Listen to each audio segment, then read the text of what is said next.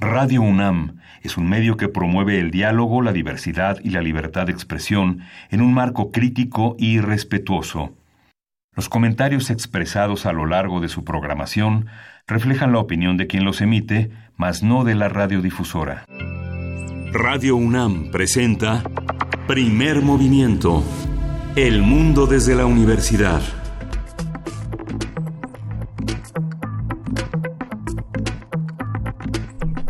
Buenos días, hoy es el último día de febrero de 2019, el 28 de febrero, y son las 7.06 de la mañana en la Ciudad de México. Luisa Iglesias, buenos días. ¿Cómo estás? Miguel Ángel Quemain, ¿cómo va esta mañana de, de tránsito, de complicaciones, pero también de muchas noticias que nos dejan a todos con mucho interés, sin duda?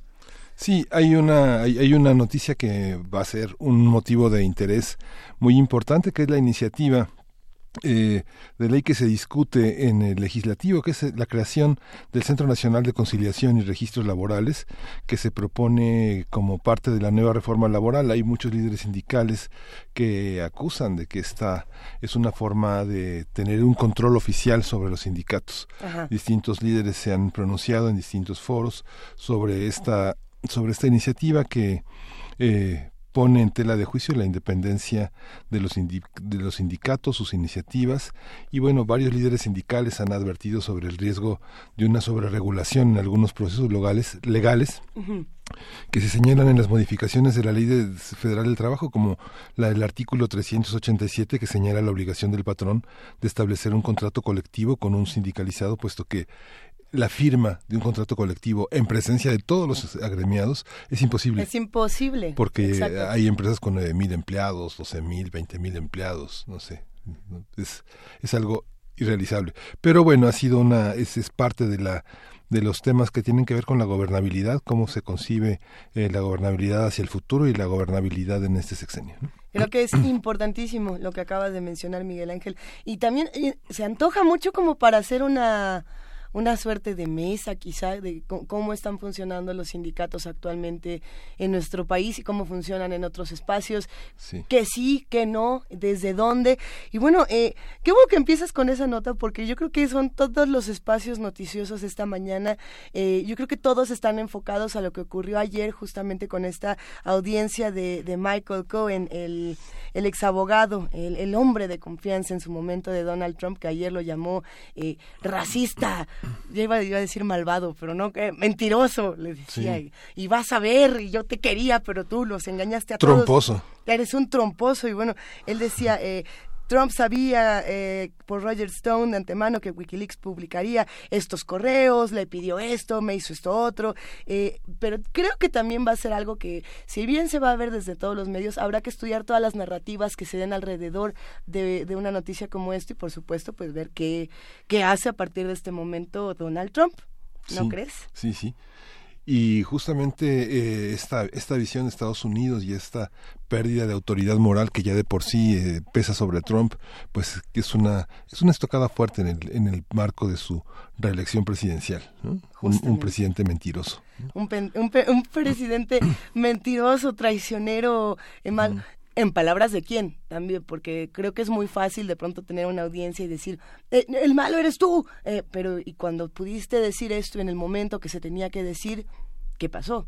¿no? Porque, porque ahora, ¿qué es lo que pasa? En fin, hay, otra serie de noticias importantes, por ahí estaremos platicando el día de hoy de Corea, que, que creo que también tendrá que, que tener un, un, espacio importante a lo largo de, de, esta mañana, pero antes de que se nos vaya el tiempo, vamos contándole a los queridos radioescuchas que hacen comunidad con nosotros, ¿qué tenemos el día de hoy? Hoy vamos a tener la presencia de Rodrigo Llanes con nosotros en la sección de gastronomía, vamos a continuar con el tema de los aceites, es un tema este muy rico, muy complejo y en el tema de la gastronomía, de la nutrición y bueno, va a estar con nosotros aquí en la cabina Rodrigo Llanes. Tendremos también la presencia del doctor Alfredo Ávila, investigador del Instituto de Investigaciones Históricas de la UNAM y como bien saben, presidente del Comité Mexicano de Ciencias Históricas, que cada semana habla de estas otras historias de México y va a hablar de encomiendas, esclavitud indígena en la conquista. Vamos a ver cómo se pone. Sí, y en la nota del día vamos a abordar el tema de las comisiones reguladoras de energía, la Comisión Reguladora de Energía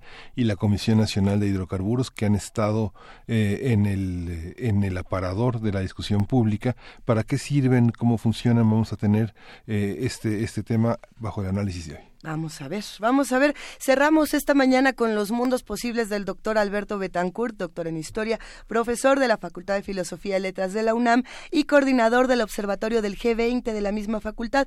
Él va a estar proponiéndonos el tema El exilio brasileño en México, un caso de película. Y creo que también hay que aprovechar que va a estar el doctor Alberto Betancourt para hablar de otros temas que están por ahí en el mundo y que dan eh, muchas preguntas. Yo, yo sé que a lo mejor el día de hoy no es el tema del doctor Alberto Betancourt, pero lo que está pasando en Cataluña, en España, con estos eh, juicios, con estos eh, interrogatorios a, a, los independentistas, está brutal. Y no lo hemos tocado tampoco aquí en, en primer movimiento, a ver si luego le damos una una pasada porque se está poniendo fue fue muy complejo porque al inicio de la semana Pedro Sánchez estuvo en Francia en este monumento que se hizo en memoria de esto que se llamó la retirada en el que se le rindió un homenaje a Antonio Machado y justamente eh, Pedro Sánchez no podía iniciar la este el discurso frente a la, a la, a la tumba de Manuel Azaña que están sus restos están en ese en ese en ese monumento. Y no podía empezar porque bueno proceso era el, era el era el tema de los catalanes inconformes con la actitud del gobierno español. Y por ahí me, compartieron una liga, creo que está interesante para todos los que están interesados en esto que está ocurriendo en Cataluña, en España. Eh, por ahí el interrogatorio que se le hace a Carmen Forcadell, quien fuera eh, presidenta del Congreso de Cataluña, de esta parte, de, digamos, de los independentistas, que está, yo creo que si uno lo ve, está más fuerte que lo que ocurrió con Michael Cohen en términos de declaraciones, en términos de cómo se hace de pronto un interrogatorio que parece que lo que quiere es... Eh, Hundirla, ¿no? aniquilarla. Bueno, vamos viendo qué pasa con todas estas noticias. Saludamos a nuestros queridos amigos de las frecuencias universitarias de Chihuahua. Saludamos a todos los que ya nos están empezando a, a, mandar tweets, a mandar mensajes en Facebook. Y para todos ellos hay un poco de música. Vamos a escuchar de Macaco. Ándale, Macaco. Giratuto.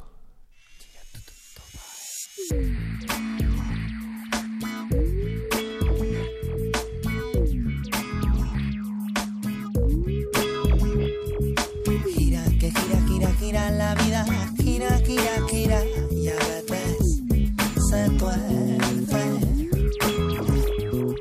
Gira, que gira, gira, gira la vida, gira, gira, gira, y a veces se tuerce.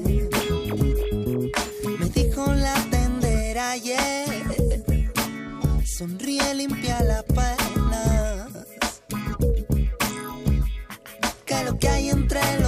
Que tú planeas, ahí va una vida entera. que algunos lloran por vivir y otros por una mañana más despiertan. Que algunos crecen pensando en su cuenta corriente y otros con la corriente no vuelque su patera.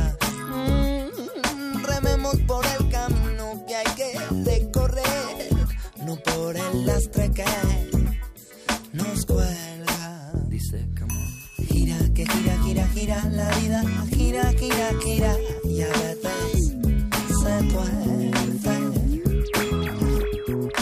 Gira, que gira, gira, gira la vida, gira, gira, gira, y a veces se tuerce.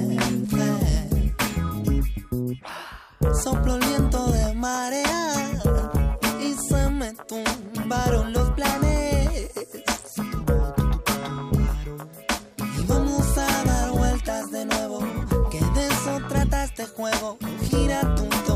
sorpresa, si no te agarras de morros a tierra. El que andaba primero, ahora es el cojo en este juego. Y el que marcaba los goles de recoge pelotas entre flores.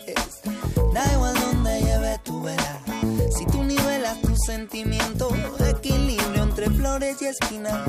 Y a la basura comidas podridas, coge aire, coge carrería, la vida acelera. Gira, gira, la vida, gira, gira, gira, y a veces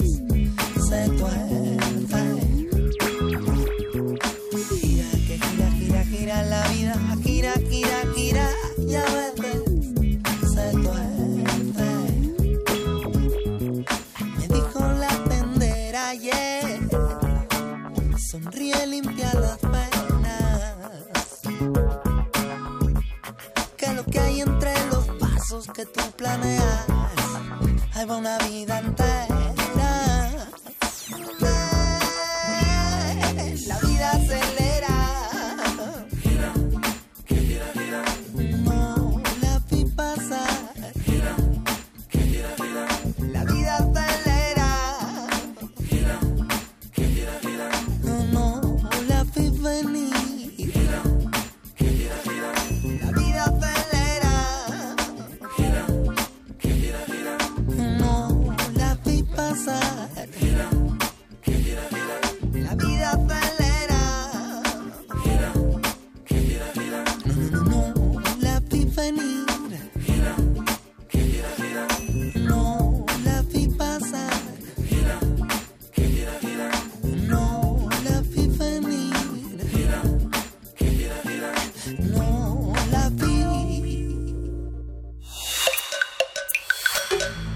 Movimiento. Hacemos comunidad. Jueves gastronómico. Los aceites son grasas líquidas a temperatura ambiente y cumplen un papel primordial en la alimentación. En la gastronomía son utilizados para cocer alimentos, condimentarlos, sazonarlos, conservarlos o como ingrediente base o complementario. Entre los aceites más utilizados se encuentran los de oliva, de girasol o de lino, pero también hay otros aceites menos conocidos como hay Ahora, el de coco sí es conocido, ¿no? ¿O no es tan conocido? ¿Cómo no? A ver, el de coco, aguacate o cacahuate. Uva. Oh, el aceite de coco se, puede utilizar para la preparación de alimentos y debido a su estado sólido a temperatura ambiente también puede sustituir a la mantequilla. El de cacahuate es utilizado sobre todo en la cocina del sudeste asiático para freír saltear alimentos y aliñar ensaladas, mientras que del aguacate también se sirve para la preparación de otros platillos. Vamos a conversar sobre los distintos aceites que se utilizan en las cocinas mundiales, qué hemos descubierto, cómo se utilizan, en qué se distingue un aceite de otro, porque hay veces que nos estamos echando uno y ni cuenta nos damos, hay que estudiar todos estos sabores y para ello nos acompaña y nos da muchísimo gusto que regrese a esta cabina Rodrigo Llanes, chef historiador, director de la Escuela de Oficios Gastronómicos del Goloso mestizo, articulista de la revista Animal Gourmet y por supuesto colaborador del programa universitario de alimentos PUAL. Rodrigo, ¿cómo estás? Muy bien, Luisa. Nos volvemos a encontrar. Encontrarnos aquí con Miguel Ángel, pues para seguir platicando sobre los aceites. A ver, ¿en qué nos quedamos en ocasión, en capítulos anteriores de los diarios del goloso mestizo? ¿En qué nos quedamos de los aceites? Pues mira, recuerdo que estuvimos platicando de las razones por las cuales aquí en México ciertos aceites, específicamente el de oliva, no, no se consumieron eh, como tradición, bueno, por una decisión política en, en la Nueva España. Y luego estuvimos platicando de por qué ciertas grasas como la de cerdo son tan importantes para la gastronomía mexicana. Luego platicamos también sobre la mantequilla, que es la grasa favorita de los franceses. Dicen los chefs que la... No margarina, mantequilla. Mantequilla, de leche de vaca. Que la cocina francesa tiene tres secretos. El primero es la mantequilla, el segundo es la mantequilla y el tercero es la mantequilla. y entonces este, nos quedaban pendientes las grasas que tienen otros, eh, digamos, que su uso proviene de quizás otras culturas o que se han este, inventado recientemente o su extracción es reciente y que están ya ahora en el mercado, que se están empezando a utilizar y que las personas no saben exactamente cómo aprovecharlos y en qué momento pueden sustituir a esas grasas de origen animal que bueno, ahorita están ya un poco satanizadas yo creo que con moderación ninguna grasa eh, per se es mala. Pero bueno, si queremos abrir el abanico de posibilidades y que nuestro goloso mestizo juegue con distintas opciones, pues hay, hay todos estos nuevos aceites. Creo que creo que eso es importante decirlo. No estamos satanizando, pero el goloso mestizo tiene que disfrutar todos los sabores y hay posibilidades muy buenas que no necesariamente eh, incluyen animales en el proceso. Exactamente, ¿no? ¿Como cuáles?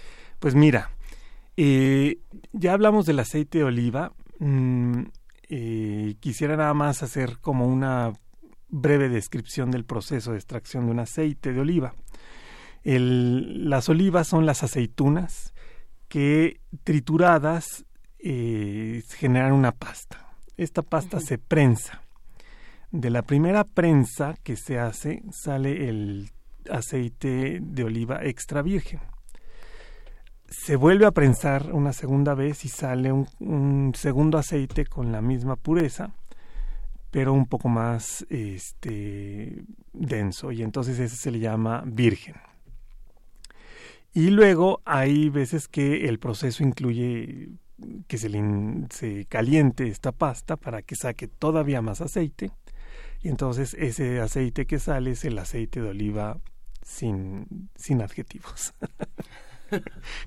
ok. El sin adjetivos. Muy bien. Entonces, este, los primeros dos son muy verdes.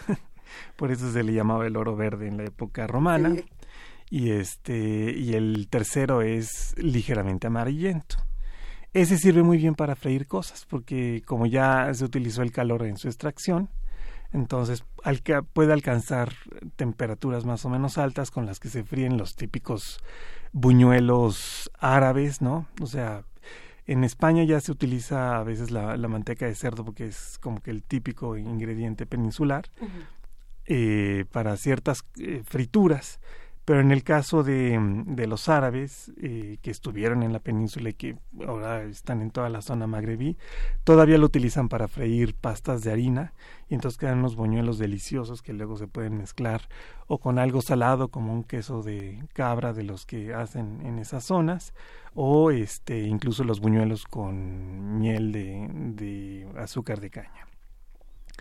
Eh, este producto pues es ancestral, eh, es muy eh, utilizado en, y producido en las costas mediterráneas, tanto de Europa como de África, y tiene una producción muy alta que logran exportar a gran parte del mundo. En México, prácticamente uno de cada dos aceites de oliva que se consumen eh, vienen, por ejemplo, de España. Entonces somos uno de sus principales consumidores, aunque en México no se consuma tanto. Eh, en el Nuevo Mundo se empezó a producir también olivas, por ejemplo, en California, no solo en, la Alta California, sino en la Baja California. Eh, aquí en México hay producción de aceite de oliva, por ejemplo, en el estado de Hidalgo. Y este, pero los canadienses encontraron otra forma de hacer aceite que no fuera de oliva sino de una semilla que nosotros aquí en México conocemos como semilla de nabo, que es una semilla negra muy parecida a la mostaza, y sale un aceite que es el más utilizado yo creo que en, todos los hogares mexicanos y que pues los canadienses le dieron un nombre bonito porque tenía que competir con el de oliva que es el aceite de cánola. Los campos de cánola son muy amplios, no es un árbol como el olivo que da una fruta, sino es una semilla que sale como de una plantación de trigo, por decirlo así. Tiene una flor amarilla muy muy bella. Entonces los campos de cánola este, son así como un campo de almendras espumosas, como diría Miguel, este, Miguel Hernández, pero este, de espumas amarillas, ¿no? Solares muy, muy bonitas. Y entonces este aceite es saludable, tiene, digamos, las características de un aceite vegetal. Eh, no tiene, a diferencia del aceite de oliva, ningún sabor, ¿no? O sea, tú le pones un poco de aceite de, cánola a cualquier alimento y no transforma su sabor. Entonces, es el que realmente se utiliza en, en México. No es que sepamos específicamente que sea de cánola, pero cualquier aceite que encontremos en el súper, salvo que diga aceite de maíz o aceite de girasol o aceite de cacahuate, casi todos son de cánola. Se utilizó por un tiempo el de soya y ahora hay también una marca que eh, presume que es de soya y entonces este como si eso lo hiciera automáticamente más saludable. En realidad son aceites que tienen como que las mismas características en, en, general y sirven para lo mismo, ¿no? Aguantan buena temperatura, puedes freír las cosas y lo mismo también le puedes agregar un poco de aceite a tu vinagreta y, le da densidad y todo, aunque el sabor va a venir del vinagre o de las especias que le pongas y no del olivo. ¿Qué tanto aceite se le pone, por ejemplo, a una vinagreta cuando decimos un poquito? Porque eh, creo que a todos nos ha tocado decir un poquito y hacemos un verdadero caos en la cocina y acabamos sufriendo por haber echado a perder nuestros nuestros aderezos y nuestros alimentos en general. Claro, mira, la, la, la regla mediterránea de una vinagreta es tres de aceite de oliva por uno de vinagre, más sal y especies. Eh, si le van a poner aceite de cánola que no tiene tanto sabor, pueden variar esa proporción y hacer mitad y mitad. Y recuerden que como no tiene sabor, pues se lo tienen que agregar con las hierbas o con pimienta. Eh, o si les gustan las vinagretas ligeramente dulces, pues le pueden poner un poco de compota de, de algo un poco de compota de zarzamora o de frambuesa, que son eh, frutas ácidas y que con la poquita azúcar de la compota ya dulcificó suficiente la vinagreta. Y entonces para las ensaladas que llevan nueces o, la, o frutas frescas, pues es un, un, aderezo delicioso. También si llevan algún queso, sobre todo estos así como apestosos como el camembert o el roquefort, pues son deliciosas esas vinagretas. Eh, o utilizar vinagre que esté propiamente hecho de alguna fruta. He visto que hay aceite, hay vinagre de frambuesa, por dar un, solo ejemplo. ¿no? Ahora, hay otro tipo de em, rama cultural de los aceites que quizás nos, nos lleva a épocas muy antiguas yo recuerdo haber visto una de las exposiciones maravillosas que se hacen en el Museo de Antropología sobre los persas. Y entonces, además de ver grandes... Bellísima, bellísima sí, sí, sí. Con una musografía extraordinaria. Recuerdo que había unas recreaciones increíbles de templos.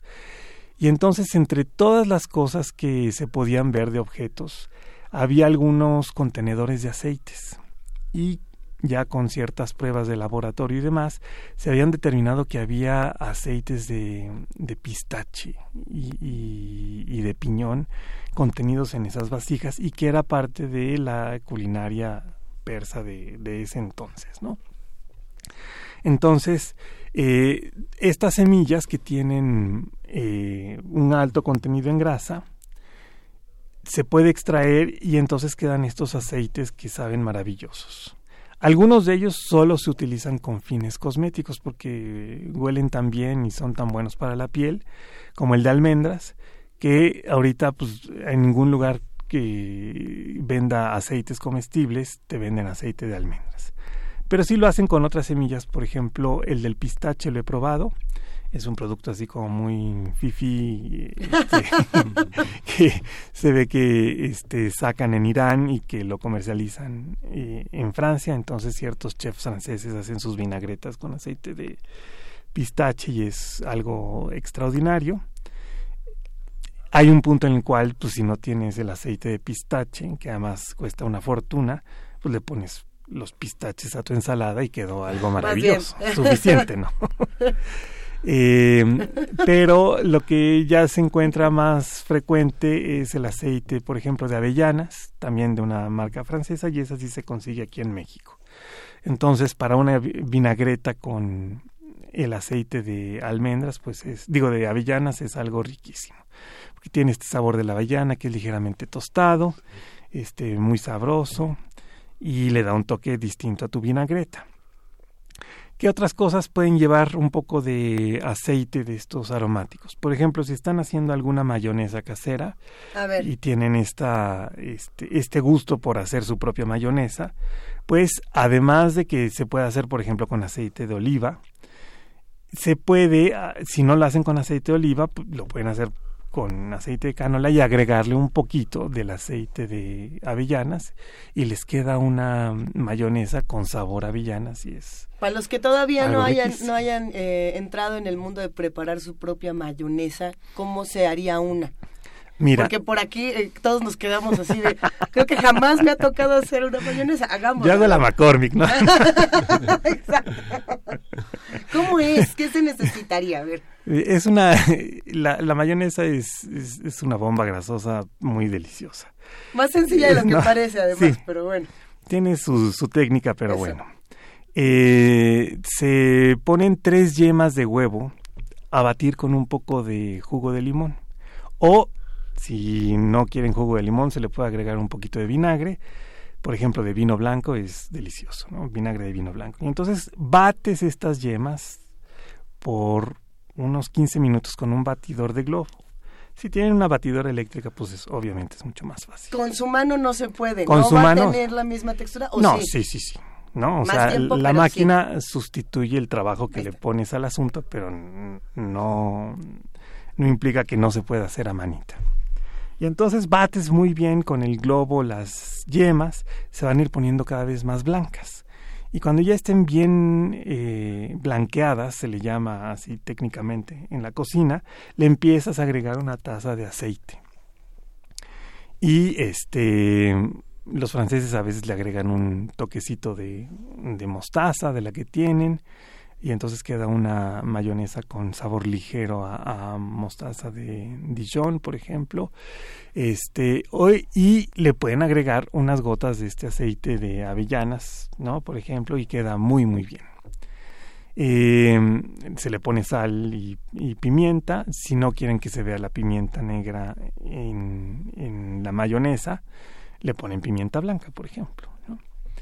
Eh, y es deliciosa. Ahora, ya en esta época moderna las personas o restaurantes que hacen su propia mayonesa son muy poquitas. Pero hay algunos lugares en la que es imprescindible, ¿no? Por ejemplo, en el restaurante Danubio del centro histórico, que es una delicia de mariscos, siguen haciendo su mayonesa de forma casera y es una mayonesa riquísima, que para los langostinos y las gambas y todo eso es maravilloso. Eh, eh, si no tienen el ánimo para hacer su propia mayonesa. ok, ok. A mí la mayonesa industrial me parece que tiene un sabor muy intenso. Y lo que yo suelo hacer es rebajarlo con un poco de crema ácida. Y entonces ya ahí le pueden poner un poquito del aceite de, de avellanas y queda muy rico.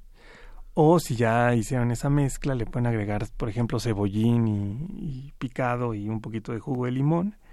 Y queda una, una mezcla extraordinaria para los camarones, por ejemplo o para los espárragos. O para los espárragos. Estás ya despertando el apetito, abriendo el apetito de los que hacen comunidad con nosotros por aquí. Eh, Delguera te pregunta cuál es el aceite de trufa, por ejemplo. Eh, nos están pidiendo que si puedes hablar, el rey del beautiful, que si puedes hablar del terrible aceite de palma, así lo pone. eh, aceite de nuez también nos está preguntando Selene. A ver, ¿qué, podemos decir de estos otros aceites? Miren, del aceite de nuez es como el de avellanas, si se consigue, sabe a nuez y es algo delicioso para las vinagretas va muy bien. O si quieren agregarle un poquito del aceite a la pasta de galletas que hicimos en nuestro curso eh, radiofónico de repostería, le da un sabor muy rico. O, como acabamos de mencionar, a ciertas salsas que le agregues un poquito de este aceite va delicioso.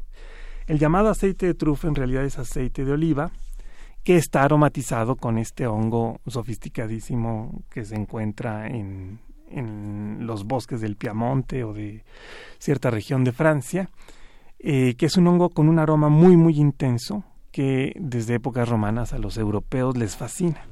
Y entonces lo que hacen, bueno, es un producto carísimo, el kilo de trufa cuesta como mil euros más o menos. Y claro, se utilizan pocas cantidades y en esas pocas cantidades se pueden sacar ciertas lajas que se mezclan con el aceite.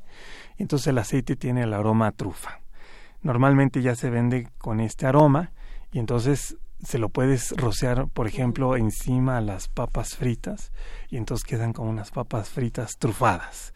Y es algo así como sofisticado que ya para la para el gusto internacional de hoy en día pues te puedes comer un, un platillo sofisticado con tus papas fritas pero con aceite de trufa. No es que se frían en aceite de trufa ojo sino que a la papa frita como aliño, como condimento, le, le rocías un poco del aceite de trufa.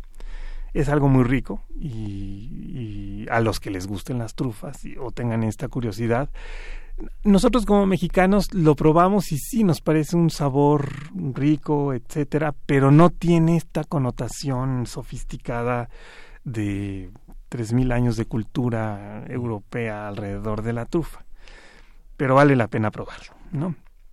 Si no la prueban algún día, pues tampoco se mueren. En cambio, un aceite de, de almendras, digo, de nueces, sobre las papas fritas también va muy bien y ahí sí tenemos más gusto y reconocemos más el saborcito de la nuez, que es algo riquísimo y que se utiliza para repostería y, o para la nogada, ¿no? Por ejemplo. Entonces es un sabor más afín a nosotros, a nuestra cultura gastronómica. El aceite de palma es un aceite vegetal que se hace con el corazón de la palma y al parecer tiene una serie de grasas saturadas que no son buenas para las arterias. Entonces por eso se, se conoce como una, un aceite muy dañino. Sin embargo, es muy utilizado en ciertos productos de repostería industrial. Por ejemplo, ciertas galletas que se hacen eh, y que compras en paquete, en lata o en caja, están hechas con esta grasa porque eh, sustituye muy bien a la mantequilla y este, o he visto trufas que, de las que venden luego en los grandes centros comerciales, que están hechos ya no con, con chocolate, con cacao, sino con cocoa, que es la eh, cáscara del cacao molida, y en vez de hacer la pasta con el con la semilla del cacao se hace con esta aceite de palma con azúcar y la cocoa y otros saborizantes y texturizantes y entonces eso sí es una cosa espantosa. Y lo pueden distinguir cuando se te pega cualquier producto de esos en, la, en el paladar. Y que por más que, quieras, pues no. ¿eh? Entonces, este es un, es un aceite que como ingrediente cotidiano no se vende, o sea, tú no puedes llegar al supermercado a comprar aceite de palma y que sí, obviamente no es recomendable. Es terrible. Por sabor y además, pues porque implica tirar este árboles de las selvas, ¿no? Y este, para obtener un aceite que además no es saludable. Que además no es saludable. Ah, de todos los aceites que hemos mencionado esta mañana, que ya van varios por ahí, eh, en tu cocina, ¿cuál es el que más te gusta utilizar y para qué, para qué platillos? ¿Cuál dirías, este es el mío? Así, de los raros, digamos, de los otros aceites. De los raros. El aceite de avellanas me gusta mucho eh, obviamente el de oliva, porque es práctico, ¿no? Lo puedes encontrar ya hoy en día en cualquier mercado o supermercado. Em, por ejemplo, para los radioescuchas veganos. Eh, el aceite de coco, ese sí ya se consigue hoy en día en, en el supermercado. Y es un aceite que efectivamente por su textura sustituye muy bien a la mantequilla. Entonces, para no tener que hacer las galletas con, ah, con margarina, que es un, ese sí es un invento industrial para sustituir a la mantequilla.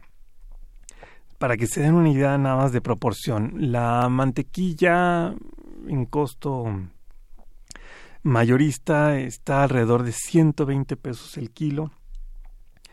Un kilo de margarina te cuesta 40, ¿no? Entonces, imagínense qué es lo que piensan muchos muchas panaderías al momento de hacer sus productos, ¿no?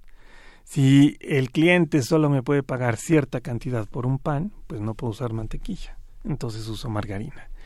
Y para ciertos casos es muy práctica, por ejemplo, para la pasta de hojaldre, porque no se derrite tan fácilmente como la mantequilla y el proceso de hacer una masa de hojaldre implica extender una pasta, doblarla y ese es el proceso, digamos, entre comillas, de amasado hecho con un rodillo.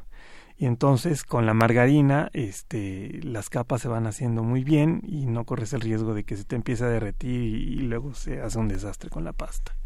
Entonces, este, para el hojaldre se utiliza mucho y todos los panes hojaldrados de México salvo eh, los de panaderías sofisticadas y padrísimas de la colonia Roma, en general todos utilizan margarina. Cuando está el producto calientito es muy rico. Cuando ya está frito y lo comes, igual se te queda pegado en el paladar. Este, para galletas y batidos de, de pastelería, el sabor que le deja la margarina es horrible. Así es. Entonces no, no, no vale la pena.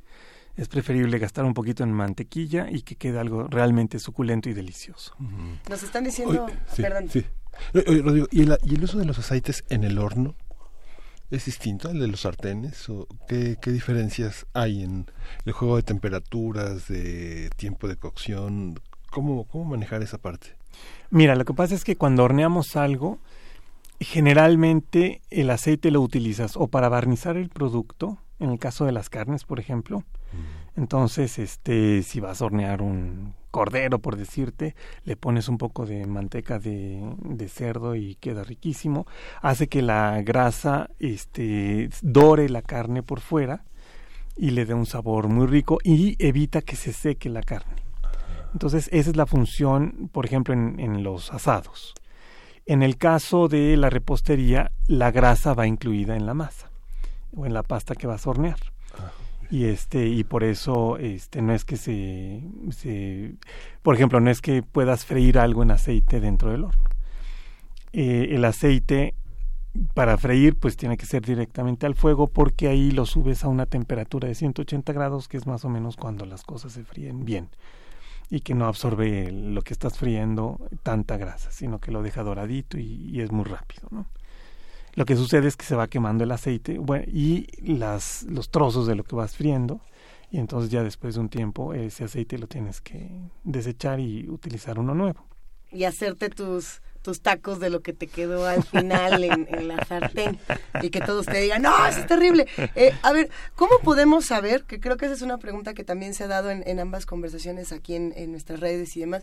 Cuando el aceite ya se nos echó a perder, eh, uno, digamos, en el tiempo que lo podemos almacenar y otro cuando lo estamos cocinando y, y está este mito que habrá que habrá que corroborar. Eh, si se te quema el aceite se vuelve cancerígeno y ya jamás te lo debes de comer y huye y tíralo pero no lo tires aquí tíralo acá. Qué pasa con esta otra parte cómo sabemos cuando el aceite está bien El aceite está bien cuando huele bien. Sí, Así es sencillo. así es sencillo. El, el olor a rancio es algo que distinguimos fácilmente, es uno de los olores repulsivos que, de reconocemos. Sí. Entonces, sobre todo para los aceites de avellanas o de nueces, eh, es cuando puedes distinguir algo. ¿no? El de cánola tiene una duración muy larga, igual que el de oliva. Este, y ahí, pues, yo creo que nadie tiene en su bodega o en su alacena una, un litro de aceite que de estos que no Uno utilice, nunca ¿no? sabe, aunque uno nunca sabe. ¿no?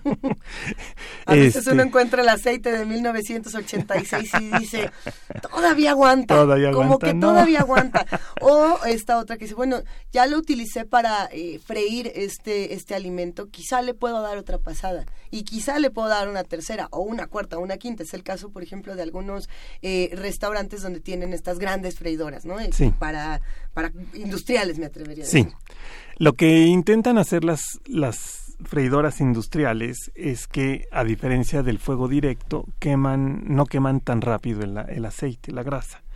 Tienen una resistencia y entonces esa resistencia regula una temperatura. Y entonces eso permite, se supone, el freír varias veces con el mismo aceite. Lo que se suele hacer en, en esos restaurantes, yo nunca tuve freidora en el restaurante porque era un produc- era- no eran productos que a mí me gustara incluir en, la, en el restaurante. Pero este muchas veces lo que hacen es que ya con el aceite frío retiran los residuos de comida abajo y entonces lo utilizan unas dos tres veces más no y los gringos por eso tuvieron inventaron esta grasa que es parte animal parte vegetal que nosotros podemos ver hoy en día como la manteca inca aquí en México y que sirve para y esa se, se degrada eh, men- menos tiempo en menos eh, en más tiempo no entonces dura más. Y entonces ahí sí las freidoras industriales de los McDonald's y todo eso, muchas veces tienen esta grasa que les permite freír varias veces o utilizar ese aceite encendido durante todo un día, ¿no? Por dar un ejemplo. Mira que se nos acaba el tiempo y aquí ya están solicitando una tercera parte para seguir hablando de aceites y de todos estos sabores. Javier Ramírez Amaro nos dice que de aquí nos vayamos todos contigo al, Danubio, que nos va Uy, eso nos vamos a la filminería y nos va a invitar, nos va a invitar. Él invita, ya puso aquí, a ver que, que nos lleve, que nos lleve a todos. Y de aquí, ahora sí que a dónde nos vamos, nos despedimos preguntándote Rodrigo Llanes, ¿dónde te podemos encontrar? Pues miren, búsquenme de momento en las redes, estoy como Rodrigo Llanes Castro en Facebook. Eh, y ya les daré noticias de cuando pueda reabrir mi escuela del goloso mestizo porque el, el edificio donde estamos lo están terminando de reparar pero el proyecto está muy bonito este y creo que a la gente le va a encantar ir a, aprender a cocinar ahí a convivir a hacer comunidad a través de la comida y vale la pena. Y ahorita este si ven mi muro estoy escribiendo algunas cosas hoy publiqué en Con Apetito un artículo sobre los vinos dulces de Asti en Italia y en Excelsior va a salir también una columna hoy sobre el mezcal divino, que es un mezcal maravilloso que hacen en, en Oaxaca, la alcoholera Veracruz. Muchísimas gracias. Rodrigo Llanes. Los diarios del goloso mestizo continuarán. Eso. gracias. Nos vamos a ir con The Scorpions and Saif Abubakar, eh, con Neil Webbs.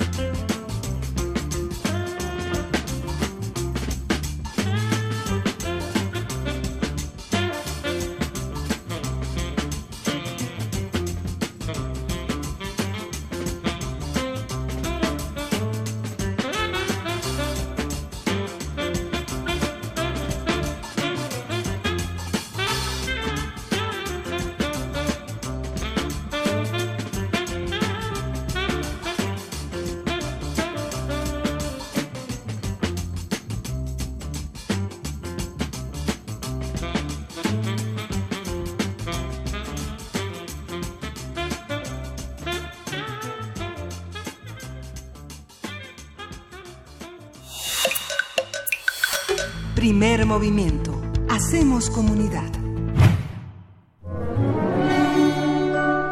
Historia de México. Y se encuentra en esta cabina el doctor Alfredo Ávila, investigador del Instituto de Investigaciones Históricas de la UNAM presidente del Comité Mexicano de Ciencias Históricas. ¿Cómo estás, Alfredo? Buenos días. Muy bien, buenos días, Luisa. Gracias buenos días, Miguel. Hola, Alfredo, ¿cómo estás? A ver, ¿en qué nos quedamos de estas otras historias, de estas otras transformaciones? Y vamos a, a pasar a la esclavitud indígena en la conquista. Mira, eh, y, y, a formas de a formas de explotación y un poco las consecuencias Eso. que esto que esto tiene. El, en realidad, eh, como he venido señalando desde hace de- desde hace algunos programas, eh, creo que la transformación más importante que ha vivido México, una de las más importantes que ha vivido México, es precisamente la de la conquista. Y, y- y la de la conquista en, en todos los sentidos, en- incluso en el sentido, en el sentido comunitario, en el sentido de la vida día a día, que es algo que habitualmente no, no, no nos cuentan. Acabo de leer por ayer un par de reseñas sobre libros nuevos acerca de la conquista y, y sí, todos son muy, muy novedosos, son muy padres, pero al final de cuentas es eh, eh, otra vez Hernán Cortés, otra vez La Malinche, otra vez Moctezuma y, y, y debo decir que, eh, que yo me siento hasta cierto punto orgulloso de que en todos estos programas no he hablado de Hernán Cortés ni una sola vez, aunque sea, aunque sea la conquista. Eh, pero sí, sí mm, quiero hablar un poco de los conquistadores y de las formas de organización que tenían. Es bien sabido que eh, los españoles vienen de un proceso también de conquista en, en, la península ibérica, un proceso mediante el cual algunos reinos cristianos han ido avanzando, han ido quitándole territorio a reinos musulmanes, eh, justo el, el mismo, al mismo tiempo que eh, Cristóbal Colón llega a América, eh, está cayendo la ciudad de Granada, es decir, es el, eh, hay, hay ese avance militar que luego los españoles, no sé si para, para justificarse, llamaron reconquista, como, como si fuera lo mismo, ¿no? En realidad es un avance militar de reinos cristianos sobre reinos musulmanes.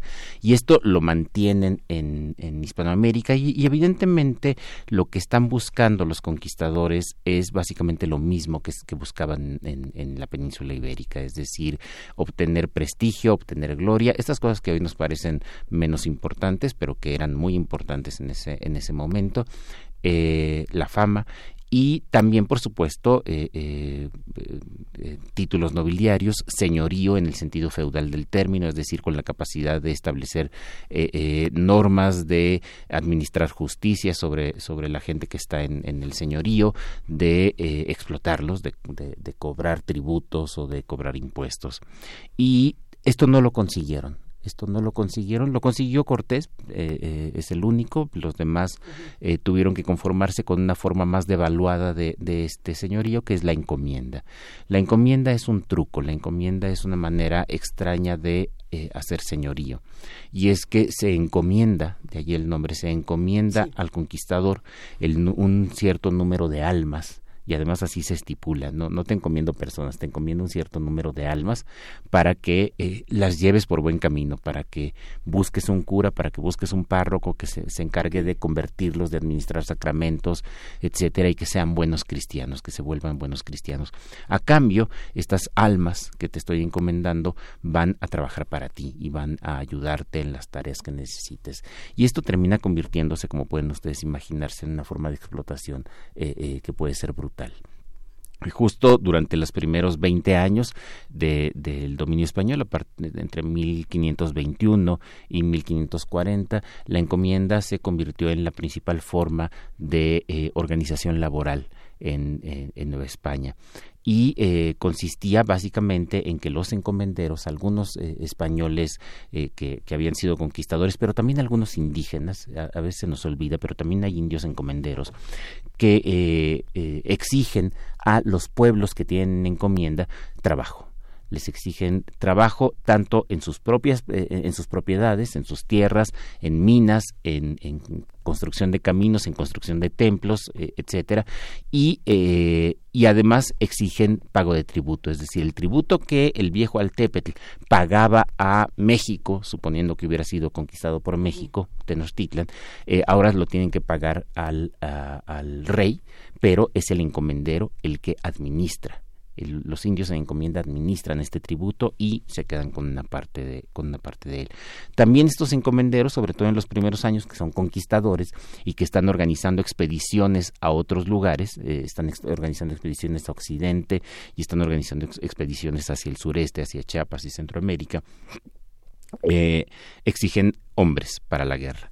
Es decir, buena parte, eh, eh, se nos ha dicho que buena parte de la conquista, sobre todo la conquista que viene después de la caída de México Tenochtitlan, es una conquista hecha por eh, indígenas, lo cual es verdad. Lo, lo, que casi no se dice es que a diferencia de la primera etapa, buena parte de estos indígenas no son pueblos que están aliados, sino son básicamente esclavos, son básicamente personas que han tenido que ser, que ser sacadas de los pueblos para ir en, en estas huestes a la conquista de otros de otros territorios. Y eh, por supuesto que también hay un proceso de esclavización. En, en el caso de comunidades que se niegan a reconocer al rey de España como soberano, la conquista les da derecho a los conquistadores de esclavizar a la población. Y esto, por supuesto, que trató de ser evitado desde, desde un inicio. Tenemos por ahí algunas voces eh, eh, franciscanas, sobre todo franciscanas, y tenemos la muy poderosa voz dominica de Bartolomé de las Casas, pero que es muy aislado. En realidad los dominicos eran mucho más eh, moderados que, que, que Bartolomé de las Casas o que los franciscanos mismos pero, pero el objetivo de ellos también es un, no, no, es un objetivo puramente cristiano en el sentido de vamos a preservar las vidas de esta gente, sino que como algunos de ellos lo dijeron de manera bien explícita, lo que querían es que no sucediera en Nueva España lo que había pasado en el Caribe, que terminó extinguiéndose la población, la población autóctona y eh, fueron importados y fueron importados esclavos. Y entonces lo que ellos quieren es mantener la mano de obra y así lo dicen algunos testimonios, ¿no? Eh, cuando, se dirigen a la gente de la, de la primera audiencia, que es una primera audiencia integrada por conquistadores, por gente que está haciendo esta, esta explotación brutal, lo que dicen los franciscanos es, eh, no se equivoquen con nosotros, no queremos el mal de ustedes, lo que queremos es que se conserve esta gente para que pueda seguir trabajando precisamente para ustedes. Entonces también allí, eh, está esta, esta lógica. Lo que sucede es que la, la carga el de, trabajo, las exigencias materiales para las comunidades cada vez son más altas. Y si a esto le aunamos dos factores eh, que, que son importantes, un factor que eh, fundamentalmente demográfico del que ya hablamos, la caída demográfica que termina siendo que entonces que menos gente tenga que pagar eh, cada vez más contribuciones, tributos, contribuciones y, y, trabajo para los encomenderos, lo cual ocasiona que a nivel doméstico la familia tenga menos tiempo, tenga menos posibilidades de, eh, de producir para su propio consumo. Entonces, allí también tenemos un proceso que esto, está bien documentado de desnutrición de eh, problemas dentro de las familias. Incluso aquí hay una parte que eh, para la gente que estudia historia de género es bien, bien interesante, cómo se incrementa la violencia doméstica en, en, comunidades como en comunidades que están siendo muy, muy explotadas y en las cuales el, el varón, en las cuales el hombre ya no tiene capacidad de sostener a la familia por la demanda, la excesiva demanda que tiene por parte de encomenderos o incluso de franciscanos, porque los franciscanos, aunque no son encomenderos, pues también tienen doctrinas y por supuesto que le exigen a los indios de las doctrinas que trabajen en el templo, que trabajen eh, en las tierras para, para su sustento. Es una explotación ciertamente menos brutal, pero pero no no deja de ser una explotación feroz la que la que sufrían a manos de los de los franciscanos también. Hay un, eh, justamente ayer estábamos hablando, sí fue ayer cuando hablamos de la publicación de Andrés Reséndez, la, la otra, se llama La otra, esclavitud, así se llama este libro publicado por Grano de Sal, donde Andrés Reséndez planteaba este tema sobre quiénes eran los esclavos, si en México eh, eran mujeres y niños, como en otros espacios podían ser hombres adultos. Eh, si te parece bien, continuemos este tema después de la, de la pausa, Alfredo Ávila, para retomar quiénes eran estos esclavos, estos explotados, y también si podemos para volver a dar esta definición de encomiendas que nos dice Hernán Garza. Nunca había escuchado una explicación de las encomiendas tan clara y tan rápida. Y por aquí repitieron después que la vuelva a decir porque estuvo buenísimo. Vamos a la pausa y regresamos con ello. Claro que sí. Gracias, Alfredo. Síguenos en redes sociales. Encuéntranos en Facebook como Primer Movimiento y en Twitter como arroba PMovimiento. Hagamos comunidad.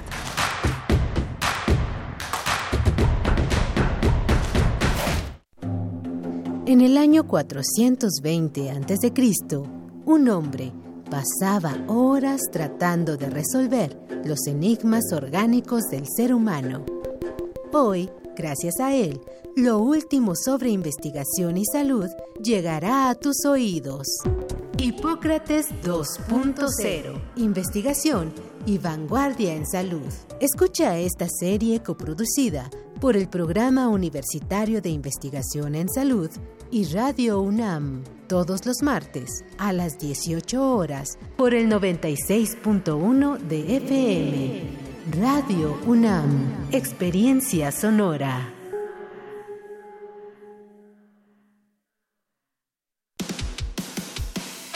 Dejar huella en cada aula de la UNAM es un deber de un verdadero Puma. Huella y apoya Fundación UNAM a de cara a miles de universitarios. Súmate 5340-0904 o en www.funam.mx. Contigo hacemos posible lo imposible. Un nuevo año es un buen momento para renovarse. Y en el INE es muy sencillo. Revisa tu credencial para votar y si tiene un 18 en la parte de atrás o su vigencia al frente dice 2018, ya venció. Y no es válida para ningún trámite oficial. Renuévala cuanto antes. Acude al módulo del INE más cercano. El trámite es rápido y sencillo. Recuerda que tu INE te identifica. Porque mi país me importa, renuevo mi credencial para votar y la mantengo actualizada. Instituto Nacional Electoral, INE.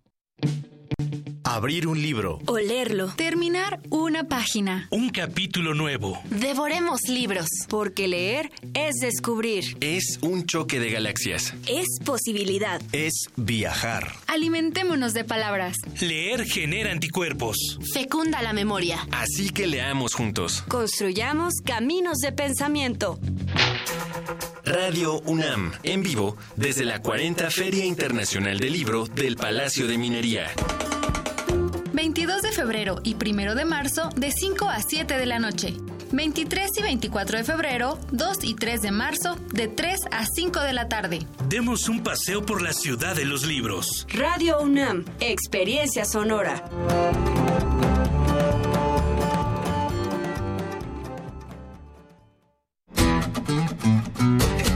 La psicología observa al ser humano, sus escenarios y comprende su diversidad.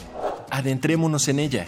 Juntos hagamos conciencia, psicología y sociedad. Con Berenice Camacho y las doctoras en psicología Tania Rocha y Mariana Gutiérrez. Todos los lunes a las 18 horas por el 96.1 de FM y su retransmisión los jueves a las 19 horas. O si lo prefieres, escucha el podcast en radiopodcast.unam.mx. Radio UNAM, experiencia sonora.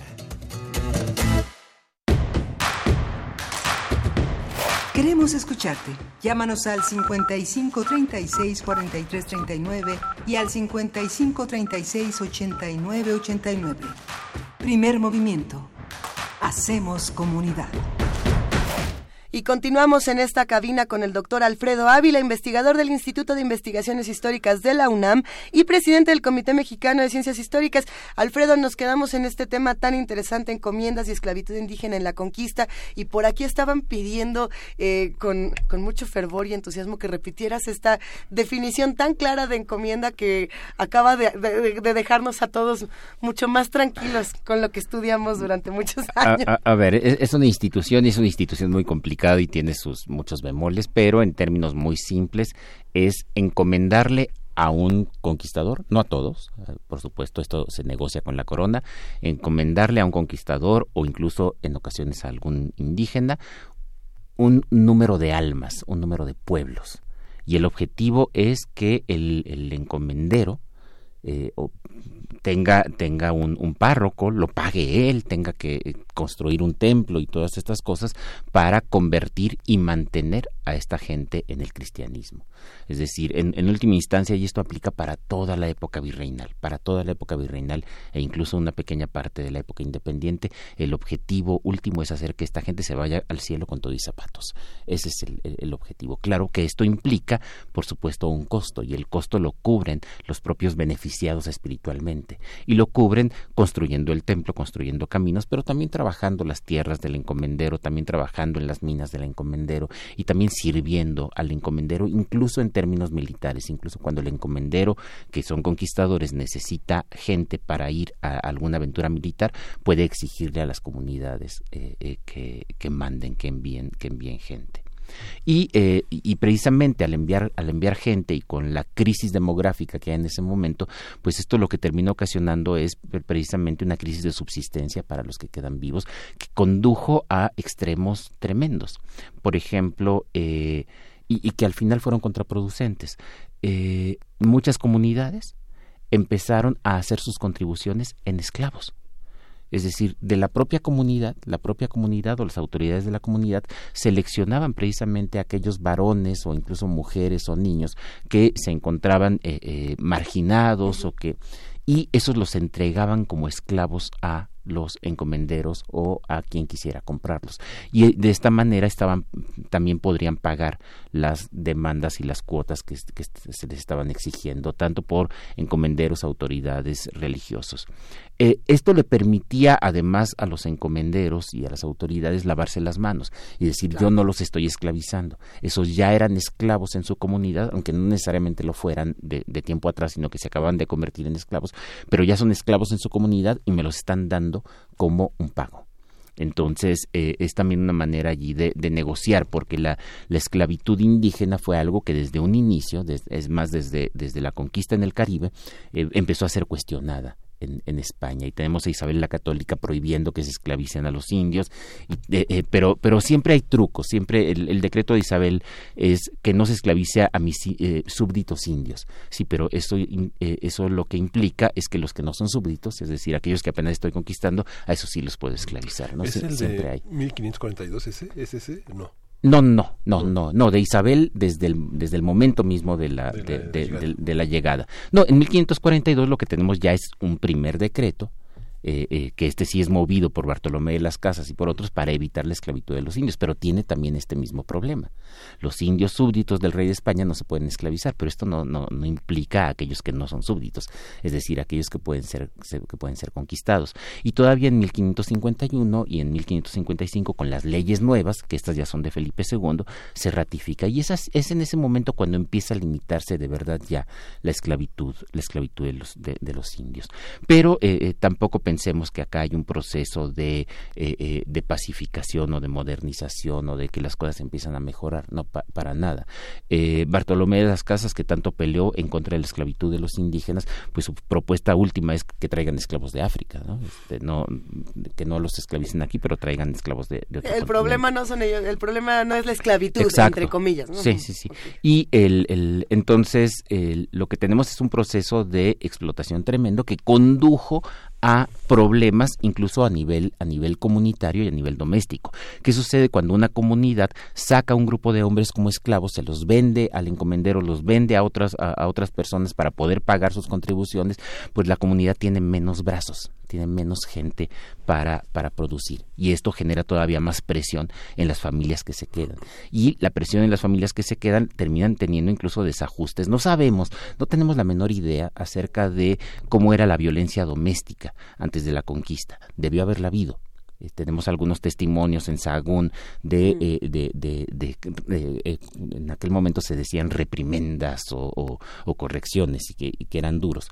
Pero pero la verdad es que no sabemos no sabemos gran cosa de cómo de, cómo era. Lo que sí sabemos es que después de la conquista cuando se presentan cuando llegan casos ante las autoridades de asesinatos de alguna mujer y allí eh, en las averiguaciones empezamos a ver cómo se va incrementando precisamente la violencia y en buena medida es porque el, el proveedor, el que se supone que es un proveedor natural, ya no puede eh, eh, proveer a, la familia. Las mujeres adquieren otras responsabilidades, como tener aves de corral, que evidentemente en el México prehispánico no las tenían, pero tener aves de corral y tener además otra clase de animales. Acá eh, es el momento en el que irrumpen las ovejas y las ovejas que además van a tener luego otras consecuencias, una transformación ecológica brutal la introducción de la oveja, que termina siendo benéfica en algunas cosas porque le permite al, común de la gente tener acceso a una proteína en, su consumo, eh, al mismo tiempo termina siendo un desastre, un desastre ecológico. no hemos hablado todavía de estas transformaciones de los ecosistemas,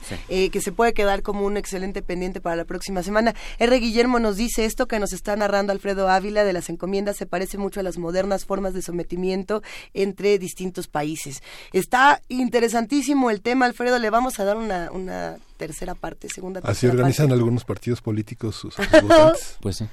¿Te parece bien si continuamos la próxima semana? Sí, para ir terminando ya el tema de la conquista. Sí. No queremos terminar, mira que dure más y más. Muchísimas gracias, Alfredo. Gracias. Nosotros nos quedamos por aquí. Acompáñenos en el 96.1 de FM, en el 860 de AM y en www.radio.unam.mx. Sí, y vamos con música. Vamos a escuchar de Opa Cupa, Nelly.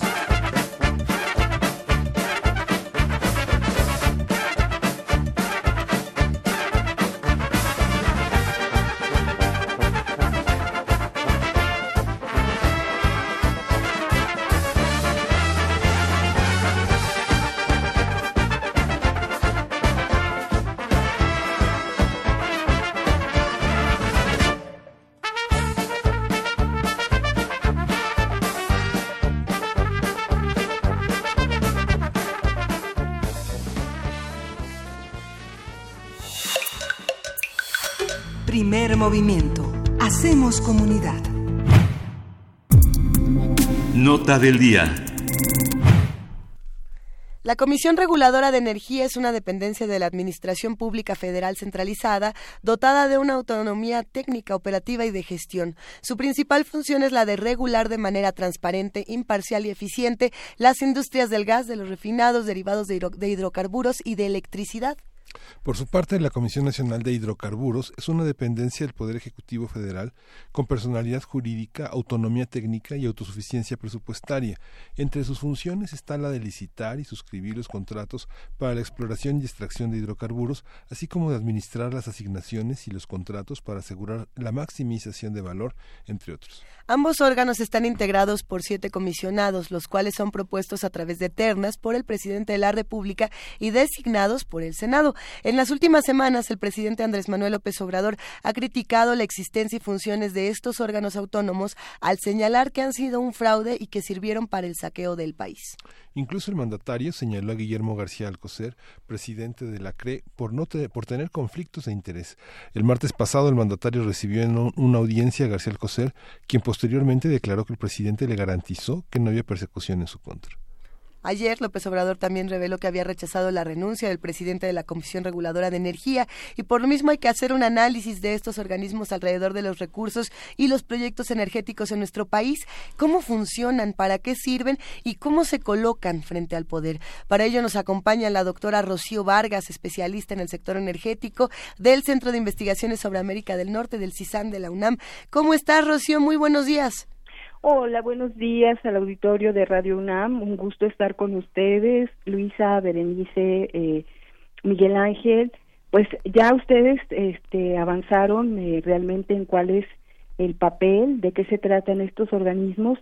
Solamente me gustaría complementar algunas cuestiones para entrar realmente en, en lo que creo que es medular, Luisa, que es realmente la discusión del modelo económico que hay detrás y pues de qué se trataría, digamos, estas decisiones ahorita, este, digamos, respecto al presidente, a la dirección y a la terna propuesta por el presidente López Obrador.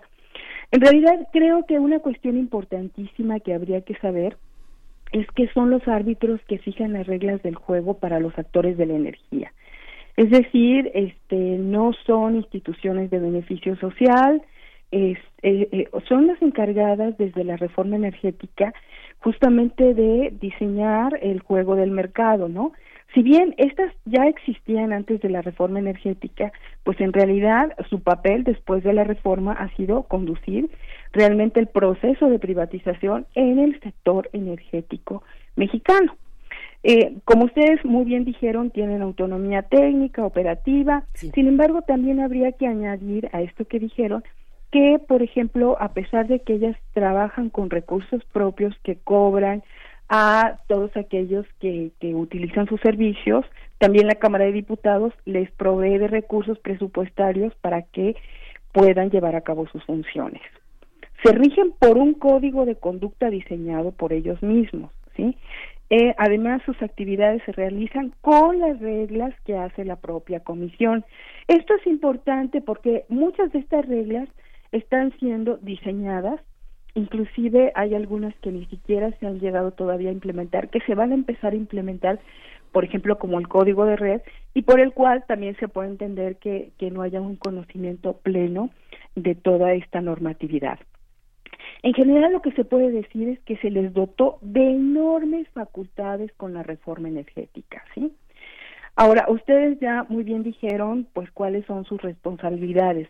Solamente me gustaría destacar esta cuestión, digamos, fundamental con la Comisión Nacional de Hidrocarburos, porque son actividades estratégicas, ¿no? De las que está a cargo.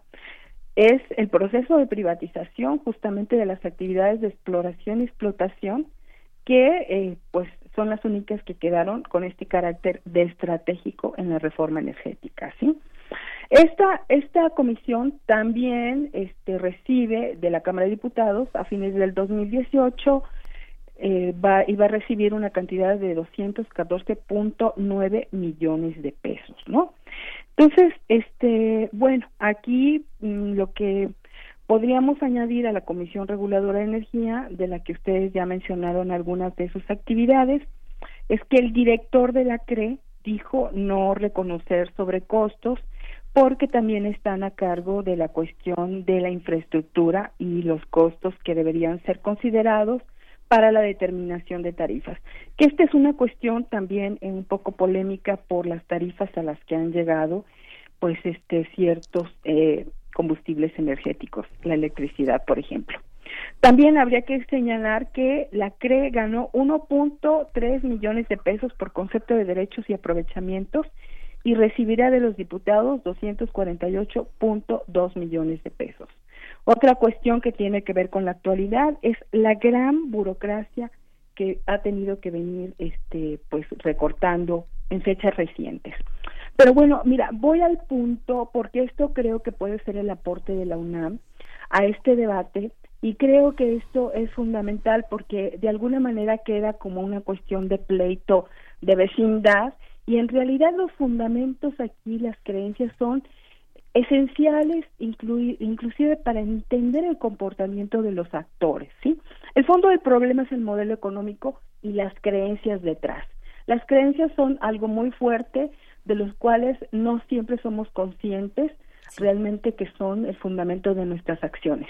En este caso, el neoliberalismo, el liberalismo económico, es el fundamento de todos estos organismos reguladores, eh, tienen a la teoría de la utilidad marginal, de los monopolios y en la cuestión de los contratos parten del régimen anglo de contratos.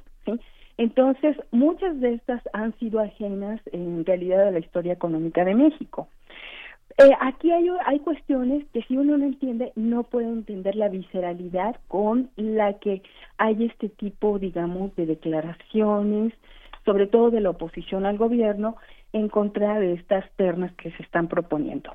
Yo creo que la creencia más fuerte es la, la de partir de la ineficiencia del Estado. ¿sí? El Estado, cualquier cosa que haga, es ineficiente, es autoritario, ¿sí? Aunque el mercado pues haya tenido tintes fascistas, pero en realidad en la teoría el que es este autoritario es el Estado. Ahora, el modelo que siguió México históricamente, ahora, por ejemplo, en muchos textos lo que se ve es que es, es cuestionado porque pues la preeminencia del Estado, pero además era un modelo, se dice, ineficiente por los subsidios.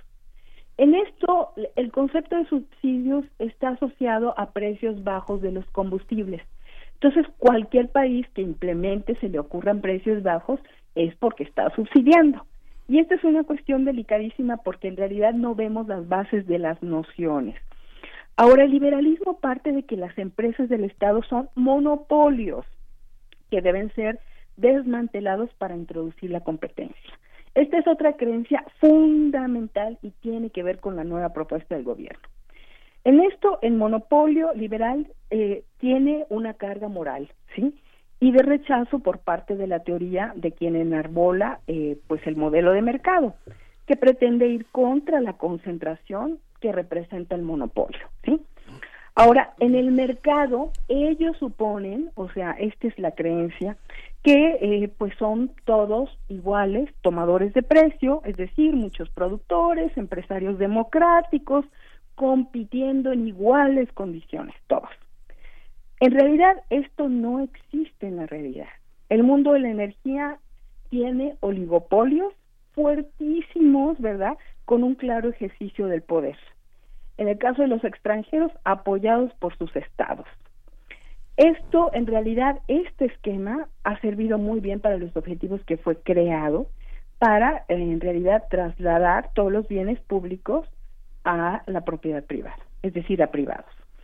Otro sesgo que esto trae es, se ve en la, en la legislación y los criterios para la implementación de la regulación, que pasa por el pretendido objetivo de quitar el poder asimétrico a Pemex y Comisión Federal de Electricidad. Esto es lo que ha sido la regulación, esto es lo que han sido las normas, las acciones con las que se han tratado a estos entes públicos que hoy tienen la denominación de empresas productivas del Estado. Es decir, ha sido el objetivo de quitar el poder asimétrico a estas entidades. Esto es la teoría que se ha traducido en hechos. Esto eh, eh, ha sido, eh, digamos, se ha implementado a través de una serie de preferencias regulatorias y fiscales en favor de los actores privados, incluso extranjeros, sin mayor cuestionamiento del poder real de empresas que verdaderamente tienen un poder asimétrico, pero que son tratados, digamos, este, pues con una actitud más benigna, como podrían ser ExxonMobil, BP, Chevron. O sea, estos no tienen poder asimétrico, ¿sí? Eso es lo que dicen. En algunos textos se usa inclusive el poder asimétrico para justificar traspaso de activos como ductos o el acceso a terceros. A través de, del acceso a terceros, pues los privados entran en las redes eléctricas a los ductos de Pemex. Esto es lo que ha llevado al desmantelamiento finalmente productivo de las CEPES, pues se les han eh, eh, quitado actividades operativas sobre todo y se les estrangula fiscalmente por lo que estas empresas pues han tenido que endeudarse, ¿no? Así las CEPES eh, se les pone a competir una supuesta competencia, ¿sí? Que es lo que ahorita estaría en discusión. Pero se les pone a competir sin brazos, esbozadas y tuertas. Es la manera en que están compitiendo. El objetivo final en realidad en un esquema de mercado sería su desaparición. O sea, las empresas privadas no deben existir bajo este modelo. La aplicación de la regulación de estos organismos abonó en este sentido. Por tanto, la propuesta de piso parejo para todos los actores que abusen, que aduce hoy la CRE, en realidad no ocurrió.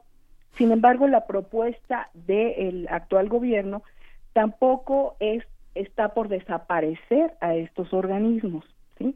este el sector privado que ha estado acusando de esto pues en realidad eh, pues no no se está dando cuenta que jamás se ha puesto en cuestionamiento la reforma energética en donde se sustentan eh, todos estos organismos y que en realidad el objetivo sería realmente ahora poner piso parejo, ¿no? Entonces, este, pues justamente sería dotar a la CEPE de una verdadera capacidad de competencia del mercado, ¿sí? Ahora, en la cuestión, este, antes de sus acertadas preguntas que sé que siempre las hay, quisiera, quisiera yo comentarles este, este pleito de lavadero, que es este, eh, Que, tiene que tiene que ver con, con cuestiones de acusaciones, pero yo creo que esto también eh, tiene que ver con creencias, con el marco jurídico regulatorio, porque en realidad toda esta base del liberalismo eh, hace que lo, legal y lo ilegal prácticamente no tengan un límite claro y definido y que el margen de discrecionalidad de que han gozado todos estos tecnócratas justamente les permita trastocar todo este marco legal para caer en actividades de corrupción. Pero hasta cierto punto, pues ha sido generado por el cambio de modelo económico, en donde antes el Estado tenía, digamos, una actividad como operador, como productor, como distribuidor, y todo esto en realidad pues ha sido sustituido por todos estos privados y entonces pues todos los gobernantes este los que han tenido esta posibilidad de contratar a sus cuates pues no ven ningún problema. Cuál es el problema que yo traiga a todos amigos amigochos no aquí como contratistas y que sea un poquito laxo en, en, en realmente este, la rigurosidad con la que estoy haciendo las licitaciones o pues si no pasan y les diseño el perfil perfecto para que ganen los contratos, pues lo ven así como pues casi que normal, ¿no? Entonces, pues esto fue lo que, que ha sido dominante y con esta tecnocracia justamente se han, contra, se han otorgado contratos a parientes y amigos usando el amplio margen de discrecionalidad pues de que gozan. O sea, yo, yo quiero destacar esto porque en realidad creo que los, los seres humanos muchas veces somos productos de un entorno, ¿no? Entonces, este, sí, tendríamos todos que revisar realmente toda esta serie de creencias y a dónde ha conducido a muchos individuos, este, que pues en realidad creen que, que, que están jugando bajo lo que es la normalidad, entre comillas.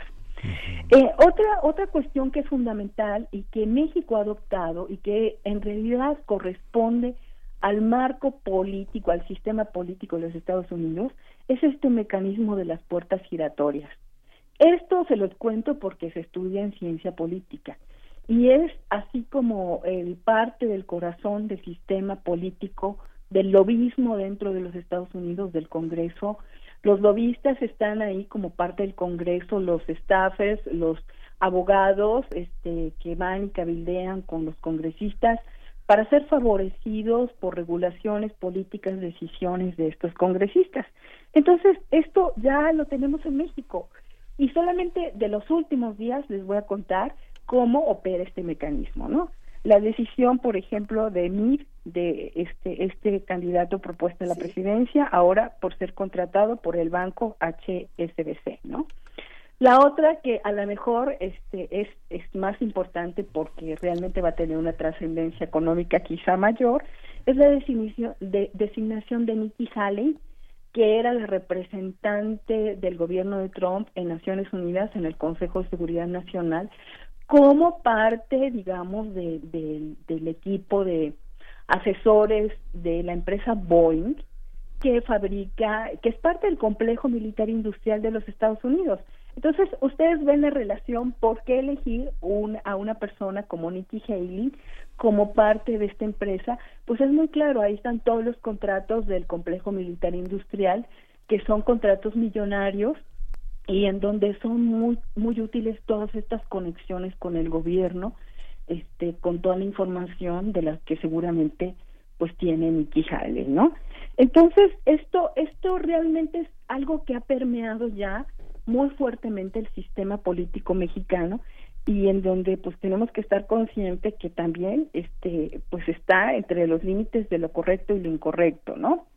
Eh, finalmente lo que quisiera destacar es que a mí me parece que la propuesta, este, como les decía, de López Obrador, pues habría que, que en realidad discutirla más en términos teóricos académicos con sus pros y sus contras, ¿no? Eh, hasta donde yo sé, no hay iniciativas de ley que pretendan desaparecer los organismos reguladores, ¿sí? Es claro. La situación de conflicto, más bien yo le inscribiría en la cuestión de la estrategia del gobierno actual contra la corrupción, ¿sí?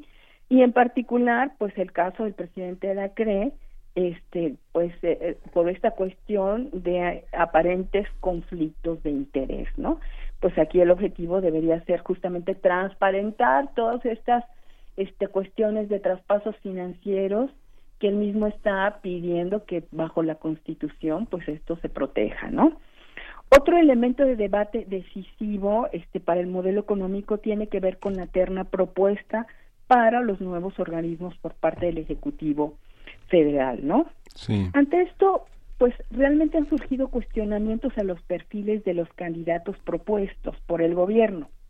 La oposición tuvo una reacción eh, en realidad de descalificación y pues no, no ha aprobado estas ternas.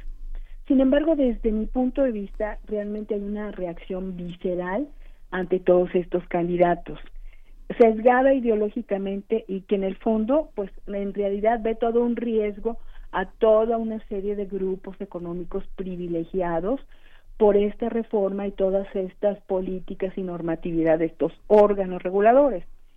Sobre los candidatos incluso se dijo que no había perfiles eléctricos, sí, inclusive lo dijo el presidente de la CRE. Pero con esto déjenme contarles que la UNAM tiene ahí una candidata que es la super especialista en sector eléctrico, que es la doctora Leticia Campos, y yo les invito a ver la página de la UNAM en el Instituto de Investigaciones Económicas y ver todos los libros sobre sector eléctrico de Leticia Campos. Entonces, o sea, realmente esto va contra este toda la idea que se ha promovido de gente que no está capacitada, que no tiene este perfil académico, que no tiene expertise. Hay además algún otro que no quisiera mencionar nombres, pero que ha sido toda la vida asesor de la Cámara de Diputados y conoce más que cualquier académico el sector energético. Di el nombre, di el nombre.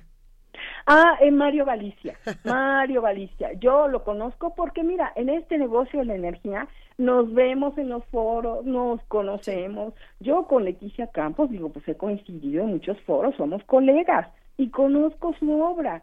Entonces, ahí yo creo que hay una gran visceralidad de descalificar de principio todos estos. A lo mejor si fueran economistas del ITAM los verían con una actitud más benigna, pero en realidad este, yo creo que habría que ver con mucho más cuidado todos estos candidatos, ¿no? En todo caso, mira, déjenme decirles que sí pudiera haber una curva de aprendizaje en todo esto que ha estado resultando de toda esta normatividad y que no solamente son, digamos, este, las entidades eh, públicas, sino también las privadas las que están en este proceso de aprendizaje. Hay muchos cursos que se están dando por internet. En la UNAM están, estamos dando un curso en, en, investigaciones jurídicas, digo, yo participo, ¿no? Este, pero en realidad este proceso de actualización es nacional y el expertise no, no, no pudo haber sido desde hace muchos años porque la reforma energética es reciente y toda esta normatividad apenas se está generando y apenas se están implementando muchas cuestiones, como les digo, este el código de red pues apenas va a empezar, inclusive, ¿no? Entonces, en esto yo creo que sí hay que ir a los detalles, pero el fondo del asunto es muy importante porque se trata del modelo económico a seguir. Así que, pues este sería eh, mi, humilde aporte. Estoy así como para sus preguntas, que, siempre sé que son muy, muy acertadas. Muchas gracias, Rocío. Es un, es un panorama eh, muy complejo y muy rico. ¿Cómo, ¿Qué pasó en esta parte? ¿Por qué, digamos, en esta López Obrador señaló que rechazó la renuncia de Guillermo García Escalante a la Comisión eh, Reguladora de Energía después de que él lo enfrentó eh, con la prensa. Tuvieron una reunión y prácticamente él salió por la puerta de atrás sin, sin tener ninguna negociación de los medios. ¿Por qué López Obrador se dio? Porque debe haber un mínimo de comisionados para las votaciones de la Comisión Reguladora. ¿Ata al gobierno mexicano si no hay los suficientes comisionados que puedan tomar deliberaciones o, por qué fue digamos en este ah, pues, en este lavadero por qué fue la pregunta del siglo porque bueno siempre no haber estado ahí realmente le da uno menos elementos más que los que puede uno obtener de la prensa. Sí yo creo que de alguna manera ya hay un estigma de que esta es una cacería de brujas. Sí. y en realidad pues si yo fuera el presidente yo trataría de, de decir pues aquí hay objetividad y lo que vamos a esperar, digamos, es a las instancias jurídicas correspondientes a que transparenten este posible conflicto de intereses, ¿no? Este, yo, yo realmente digo, creo que hay una actitud de objetividad por parte de López Obrador, del presidente López Obrador, en el sentido de esperar y de que sean las instancias adecuadas las que eh, se encarguen de este caso, ¿no? Eh, realmente creo que hubiera sido incorrecto pedirle una renuncia anticipada antes de saber cualquier veredicto, a pesar de que ya se ha filtrado en la prensa pues con evidencias de que hay conflictos de intereses, ¿no? Creo que sería, este, si yo fuera presidente, yo esperaría hasta el final de la deliberación, de comprobar las acusaciones y entonces pues tomar una medida. Para el presidente la cree, pues también ha sido una manera digna de decir, pues aquí sigo, él está apelando, digo, me pareció interesante su apelación a la Constitución, a que no eh, a, a, la cuestión de la secrecía de sus transferencias este, financieras, ¿no? El, el punto aquí interesante es cómo todo esto que, que antes quedaba, digamos, en un ámbito privado, bajo una estrategia como la de la corrupción, pues ya no puede tener esos cotos y límites privados, ¿no? Porque tenemos ahí a la Secretaría de Hacienda, tenemos a Luis Heréndira Sandoval, este, con esta nueva tarea de ir contra la corrupción. Entonces, yo creo que estos ámbitos privados ya van a tener muchos límites en el caso de los servidores públicos, ¿no?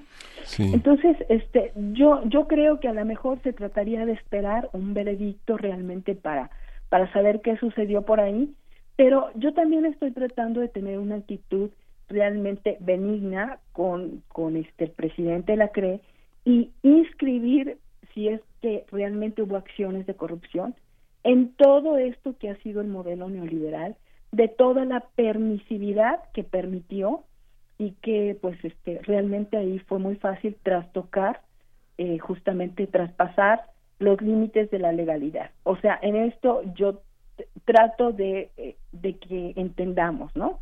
Es decir, muchas veces no somos conscientes porque si es la norma, si se vuelve la norma, entonces creemos que es válida.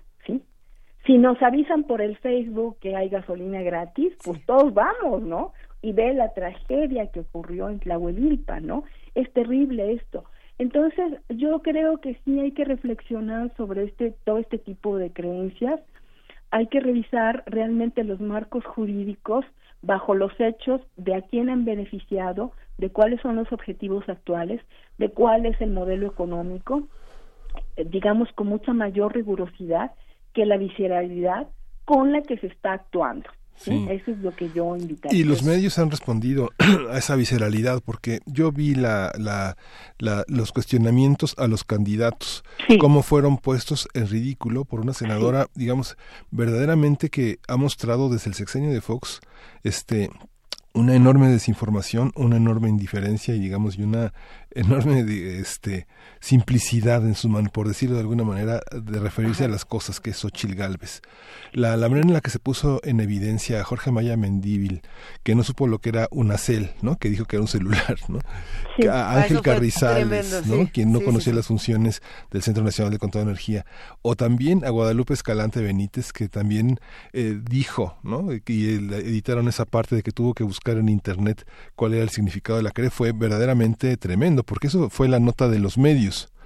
Sin embargo, como tú dices, Rocío, si nosotros eh, revisamos eh, este enorme archivo de la Constitución eh, Política de los Estados Unidos Mexicanos que el Instituto de Investigaciones Jurídicas ha puesto al alcance de todos y que uno ve desde la proclamación del artículo, de, la, de las primeras referencias al artículo 27 que se, fue, se promulgó con Abelardo Rodríguez hasta la última modificación que fue en 2016, vemos cómo se ha puesto al servicio de una pues dio un grupo el, el tema de la del tema de la energía no cómo se abrogó la ley del servicio público de energía eléctrica en 2014 que era una ley de Echeverrista del 75 que, que promulgó Echeverría sobre el servicio de energía eléctrica y todo lo que tenía que ver con lo que se considera público y lo que se considera privado lo que lo, que no se considera público dice dice en, en ese momento la expedición de esa ley y que es la generación de energía estricta para el autoabastecimiento la cogeneración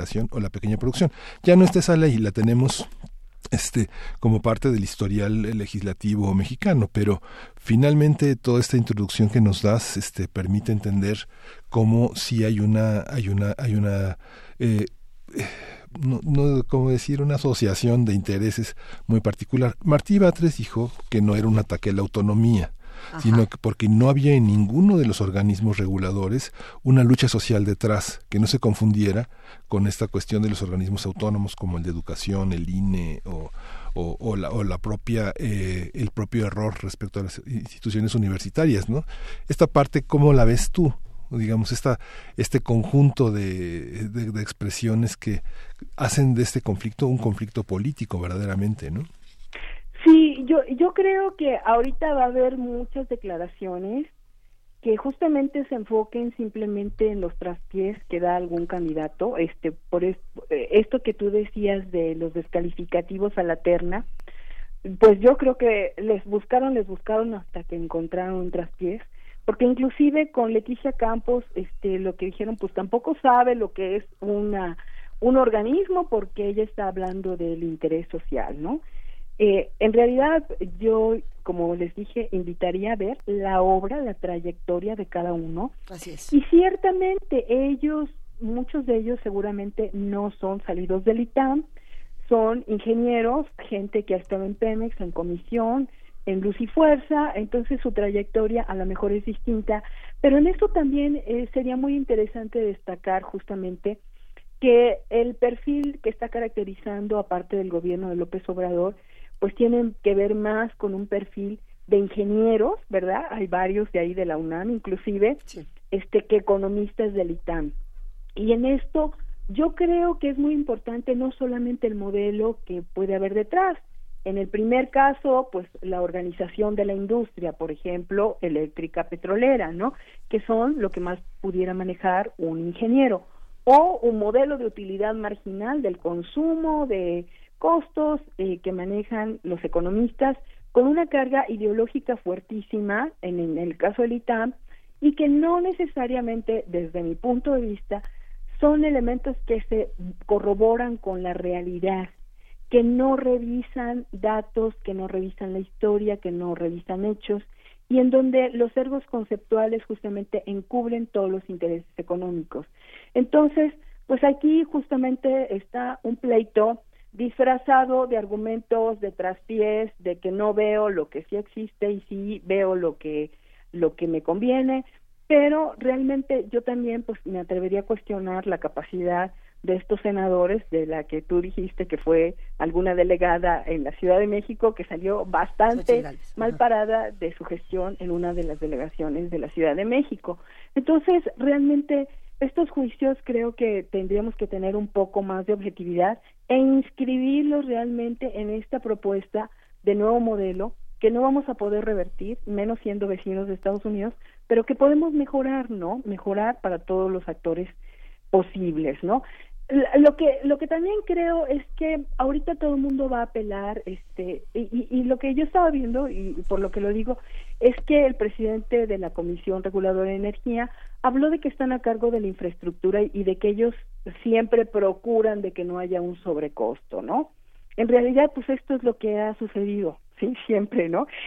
Entonces se entiende que cada quien va a tener que o quiere su propia defensa. Entonces en esto también pues a lo mejor podemos tener alguna distorsión de, de los mensajes, de las actividades, pero yo sí creo que habría que revisar documentos, que habría que revisar hechos, propuestas, este, y no tampoco caer en la idea, porque creo que hay un especialista que, que está muy vinculado y que es así como la estrella ahorita de del vocero de la energía, en donde él pretende que está más allá del bien y el mal, o sea, que porque maneja puros datos no tiene ninguna perfil ideológico, ¿Quién, ideológica, y eso también es falso, eso también es falso. ¿Quién es?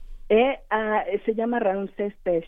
Ah. Eh, y, me llama mucho la atención porque siempre empieza su discurso así, ¿no? Pero al final el descalificativo, la propuesta de López Obrador es clarísima, ¿no? Y esto se los comento también acudiendo a nuestros eh, eméritos de la UNAM, porque eh, había un emérito muy ilustre que era el doctor Alfonso Sánchez Vázquez, que él escribió, tiene una, tuvo una gran obra filosófica que bueno, todavía prevalece, en donde una de las cuestiones que él decía es que no existe la neutralidad ideológica. Eso es falso. O sea, aún quien esté lleno de cifras, tiene posiciones, tiene valores, es una condición del ser humano. Y en esto yo les voy a decir, inclusive hasta las teorías del poder más fuertes, las teorías como el status quo, justamente se nutren de datos duros, como el realismo, por ejemplo, ¿no? y acuden a la historia, ¿sí? Y se basan en este hechos, en eh, actos, en nombres. Entonces, esto, esto realmente, inclusive, pues así es como los investigadores trabajamos para renovar las teorías, para hacer nuevas propuestas, ¿no? La neutralidad ideológica no existe. Entonces, hay que tenerlo muy claro. ¿sí? Sí, esta, esta parte también en la que muchos de los eh, auditores, mucha de la gente que trabajó en la Comisión Nacional de Hidrocarburos, pues tiene un, una, un conjunto de de vínculos también muy complejos con todo el tema de la administración de la extracción y de la distribución de los hidrocarburos, que fue el tema que eh, ha sido como el centro del inicio de la lucha contra la corrupción. Y muchas de las renuncias que se hicieron así, pues eh, generaron muchas suspicacias en, en, estos ámbitos de la energía, en esas, en esas, en estas eh, cúpulas de expertos, que también, pues como bien dice Rocío, habrá que ver con muchísima, con muchísima para no caer en injusticias. Esta parece que todo es lo mismo, porque eh, este presupuesto que tuvo de 248 millones del, del CR, el, el CRE, eh, finalmente fueron 97 millones menos que en 2018 lo que implicó un despido de 367 personas. ¿no? El, el, eh, la Comisión Nacional de Hidrocarburos a partir del 15 de enero empezó a despedir a cerca de 180 personas. Entonces parece que es lo mismo, pero pues es una estrategia también de alguna manera eh, de comunicación, ¿no? de, mostrar cómo hay una cacería de brujas, cómo hay una serie de despidos que parecen ser los mismos despidos en todas las áreas del gobierno y no son los mismos, ¿no? Sí, mira, yo creo que aquí pues esta este, austeridad republicana de, de López Obrador realmente sí está marcando este lo que lo que yo creo que que está privando, digamos, en, en su perspectiva, a lo mejor es, es la cuestión del eficientismo, ¿no? Es decir, un Estado que ha sido engordado, eh, inclusive por el neoliberalismo como parte de la corrupción misma, es decir, aquí les doy presupuesto para que crezcan. En el caso de Pemex, la que, la, que creció no fueron las áreas productivas, ¿no? Fue la burocracia enorme, con sueldos este pues estratosféricos, ¿no? Digo, yo ahora que vi un sueldo de 750 mil pesos que fue del director del Infonavit, dije, Dios mío, pues esto casi lo gano al año, ¿no? Entonces, este, realmente yo creo que ha sido un poco ir en contra de esto que, que era parte del neoliberalismo y que habría que reconocer como tal, este engrosamiento del Estado para los cuates, como una especie de corrupción con esos altísimos sueldos, por ejemplo, la Suprema Corte de Justicia, pero este a lo mejor ahorita lo, los que los que van a salir pues no bien beneficiados son todas estas personas en donde se está haciendo los recortes, ¿no? O sea, yo creo que hay movimientos muy profundos, este, en donde pues no todo el mundo va a salir ganando. A lo mejor otros sectores, digamos, los discapacitados, los viejitos, los ninis, pudieran tener beneficios ya en estos momentos, que yo sé que ya hay, este, pero a lo mejor en otros casos pudieran ser este, realmente dañados, ¿no? En el caso de la Comisión Reguladora de Energía, pudiera ser un objetivo de restar, este, digamos, esta preeminencia, pero habría que ver ahí realmente sus funciones, si realmente todas estas personas eran necesarias, útiles, o realmente eh, se está teniendo una acción equivocada con, con todo esto, ¿no? Quizá esto lo, lo que yo vería, a lo mejor hay una reasignación tácita en favor de la CENER, que en realidad pues es la que controla todos estos organismos.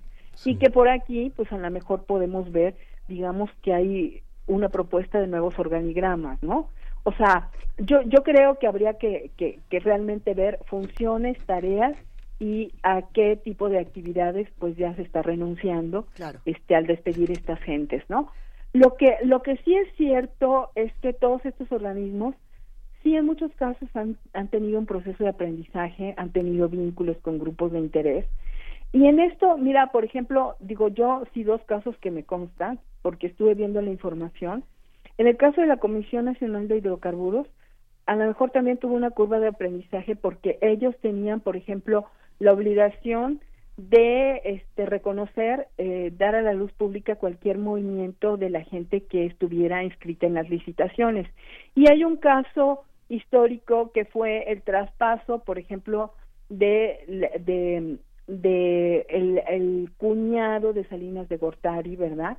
Este, a la empresa BlackRock de la licitación que ganó con Sierra Oil and Gas y lo que significó eh, la entrada de esta gran poderosa empresa financiera internacional al control de los activos de Pemex, ¿no? Y esto fue algo que, que pasó así de noche, que nadie vio, y que era una cuestión fundamental.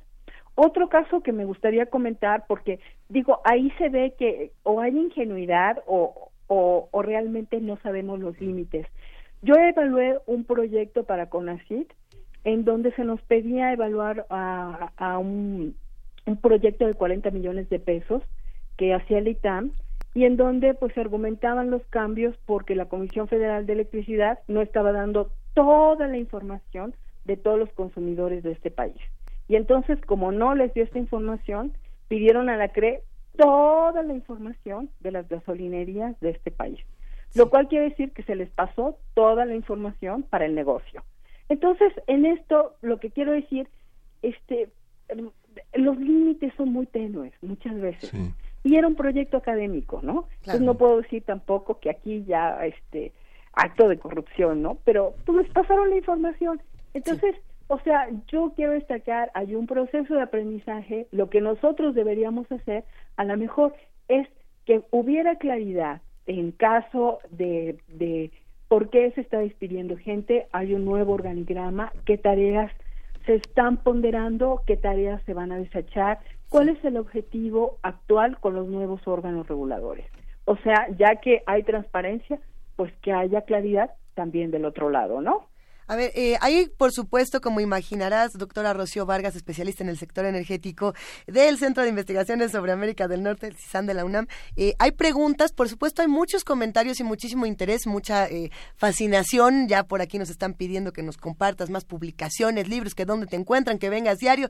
Pero también hay comentarios que, que cuestionan cosas interesantes. Por aquí nos dice Claudia Guerrero, dice, ¿qué dirá la invitada, qué dirá la doctora Rocío Vargas de, sobre este video? Y nos comparte un video, no, hay que revisar la pertinencia, digamos, para, para esta conversación, sobre la amenaza que hace el senador, eh, es, a ver, es Félix... Félix Salgado Macedonio, es Macedonio, que dijo que iba a desaparecer la Suprema eh, corte. ¿no? Sí, o correr a los magistrados. Que los iba a correr. Sí, mira, yo realmente digo, a, veces perdón, pero mi tiempo no me da para ver todo, ni siquiera estoy en redes sociales, pero lo que sí creo es que tenemos que, tener una actitud de objetividad, porque yo inclusive, mire, les voy a ser sinceros, yo digo realmente aún con el cambio de gobierno, con el arribo de la izquierda, yo creo que si los mexicanos no trabajamos a un nivel individual, en el plano de crecer como seres humanos, con un plano ético, de mayor responsabilidad, realmente de tener una disciplina para aprender, para ver lo nuevo, ah, para investigar, en el caso de nosotros de la UNAM, para la rigurosidad en la investigación, pues yo creo que este gobierno con este giro a la izquierda no puede llegar demasiado lejos. O sea, a esto con lo que con lo que te quiero decir es yo sí creo que puede haber elementos que sean viscerales, que ahora se suban en el ladrillito porque ya están en el poder y que pierdan la perspectiva. O sea, no creo eh, de nuestro señor presidente porque yo realmente este lo aprecio y creo que hay un gran esfuerzo y una gran sencillez en su persona, pero no todo el gabinete eh, tiene las mismas características. Y yo con esto pues aprovecharía este maravilloso espacio de la UNAM para decirme realmente el, el poder cambiar México requiere del esfuerzo de cada uno de nosotros, requiere por supuesto un mayor esfuerzo del gobierno, del grupo en el poder, pero este esfuerzo no podemos esperar que lo haga el otro, ¿sí? Que lo haga el gobierno, que lo haga este el que aparece en los videos. O sea, es una responsabilidad individual nosotros para exigir, a ver, señor gobierno, transparentenos qué está usted haciendo ahora, ¿sí? Responsabilidad de quienes están en, en, en el legislativo, realmente de discutir leyes, de tener una actitud más de apertura, más sencilla, y este, pero eso es un trabajo individual que no puede ser hecho necesariamente por los cambios sociales, y por lo cual se pueden ver límites enormes para un cambio verdadero en México. O sea, con eso le doy la razón a esta persona de que el video puede ser cierto, de que hay arrocitos negros, este, que nadie duda y de que muchas veces el poder es muy seductor y realmente hace hace perder piso a la gente. En eso, pues yo invitaría a, a pues nuestros actores políticos a revisar actitudes yo creo que todos las tenemos que revisar siempre, ¿no? Pero esa es una cuestión este pues que requiere cambios más profundos a nivel de la sociedad y de los individuos. Sí. Pues muchísimas gracias por esta conversación, Rocío. Para quien tenga muchísima curiosidad de ver cómo funcionan los, eh, los acuerdos, puede ver hoy una, a las 12 del día la sesión, la décima cuarta sesión extraordinaria de la Comisión Nacional de Hidrocarburos, donde se va a aprobar justamente el punto de medición provisional del área contractual número uno. Esto quiere decir cómo se extraen y cómo se distribuyen los hidrocarburos, digamos en español, pero es toda una toda una discusión técnica compleja que uno puede ver en los informes que están en PDF y que aparentemente es una muestra de transparencia, ¿no, Rocío? Pero como bien dices, hay muchas cosas que no pasan a la luz porque son tres o cuatro párrafos de algo, ¿no? Mira, y además no solamente, digamos, no hay que irse con la cinta porque salga en Internet. Mira, yo eh, que llevo años en este negocio de la energía, te puedo decir que si hay algo que es bien difícil interpretar, porque hay que ser ingeniero y aparte hay que manejar régimen de contratos, es justamente este realmente interpretar qué significan las cosas, ¿no? O sea, porque puedes tener la información ahí y no entender nada. Entonces, pues yo a lo que apelaría realmente es a buscar especialistas, bibliografía, que vaya más allá de lo aparente. La transparencia puede ser muy tricky, es decir, muy engañosa, ¿no? Entonces, pues hay que profundizar. Y les agradezco enormemente, es un privilegio siempre platicar con ustedes. Agradezco al auditorio de la Radio UNAM y pues este aquí estamos, ¿eh? Doctora Rocío Vargas, muchas gracias por tu análisis, un gran abrazo. Igualmente, hasta luego. Nos vamos a la siguiente hora con a escuchar Baltic, 657 kilómetros. Ay, a sacudir un poquito. Y todo tranquilo ahorita.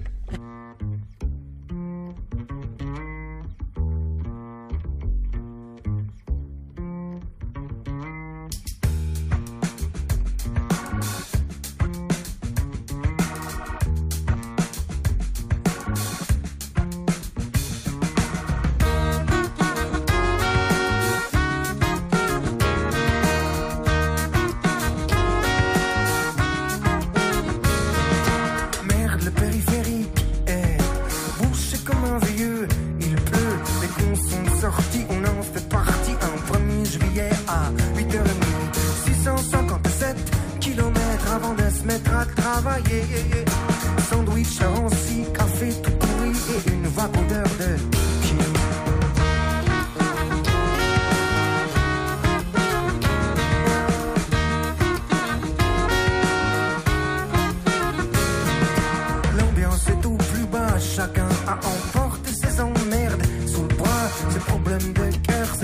de fric, ce problème de cul. Et dans ses 444 kilomètres avant de se mettre à travailler, je regarde dehors, mais la route et le corps ne m'empêchent pas de penser. Mesdames et messieurs, veuillez nous excuser, mais les artistes sont indisposés. Ils disent que un jour à rien foutre, un jour à... Síguenos en redes sociales. Encuéntranos en Facebook como Primer Movimiento y en Twitter como arroba PMovimiento. Hagamos comunidad.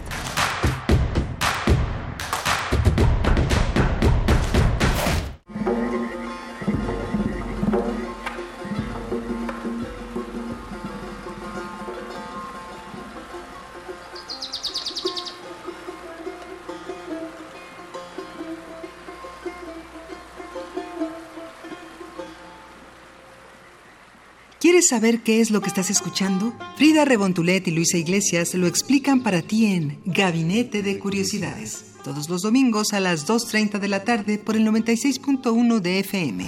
En su transmisión en línea radio.unam.mx y sigue esta colección sonora en Twitter. Gabinete C-bajo. Radio UNAM. Experiencia sonora. En algún momento tuviste que aprender a dominar tu instrumento, a escribir una novela, a realizar una investigación. Tu talento lo aprendiste. ¿Por qué no aprender a monetizarlo? Bécame mucho. Tu camino al dinero. A, a las becas, premios y estímulos. Jueves, 20-30 horas, por resistencia modulada. 96.1 de FM.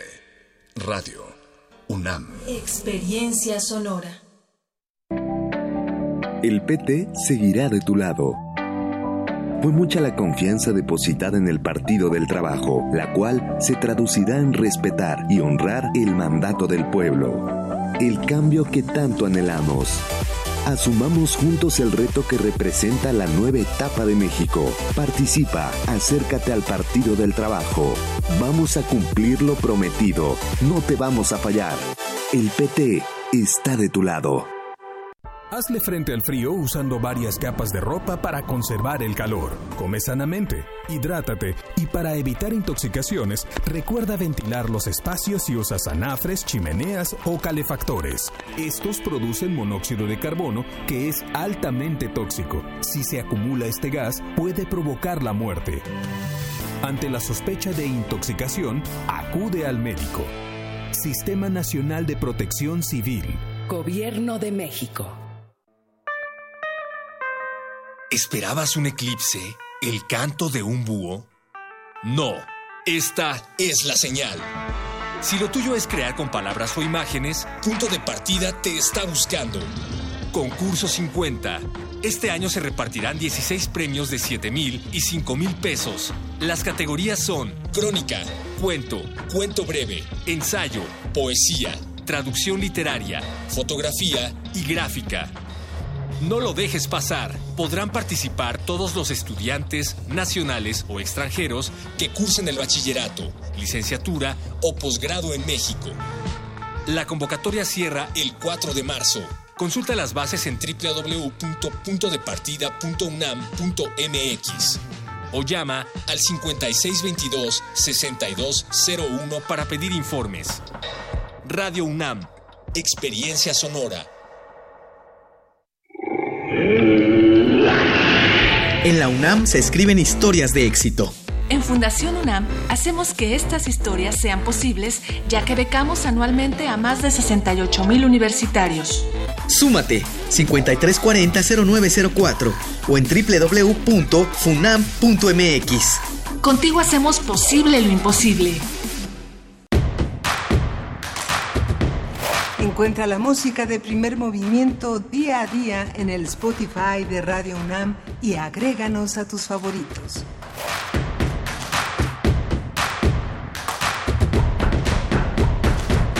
Y en este momento son las 9 de la mañana con cuatro minutos de este último día de febrero. Ya se acabó febrero, Miguel Ángel Quemain. Ya se acabó febrero, Lisa. Ay, Bueno, se acaba con muchas noticias, se acaba con muchas preguntas y sobre todo se acaba con un agradecimiento muy grande a todos aquellos que están haciendo comunidad con nosotros en nuestras redes sociales y que nos llaman por teléfono para decirnos que, que están de acuerdo con lo que dice la doctora Rocío Vargas, que están en desacuerdo, eh, que proponen eh, lecturas, que nos están proponiendo distintas reflexiones. Les agradecemos muchísimo a todos, a R. Guillermo, a Julio C., a Rosario Martínez, a Miguel Ángel Gemirán, a D. Elguera, a Nash Cortés, por supuesto a Francisco Rodríguez, a Claudia Guerrero, a Edel Jiménez, a Mar Heaven, todos aquellos que nos están mandando mensajes, Verónica Morales, muchísimas gracias, Fernán, Alberquita, Eduardo Torres. Hay eh, mucho interés en este tema que acabamos de tocar justamente de la CRE y vamos a seguir dándole, eh, vamos a darle seguimiento a este tema, pero también vamos a darles oportunidades, regalos, sugerencias y recomendaciones cinematográficas esta mañana. Miguel Ángel, justamente eh, tenemos nuestro cineclub todos los los viernes, uno sí, uno no, o es todos seguiditos, Frida Saldívar. Es cada, 15. Ay, yo ya que lo quiero hacer cada semana, pero no es cierto. Es cada 15 y queremos aprovechar todo lo que ocurrió, esta controversia con Spike Lee en los premios Oscar.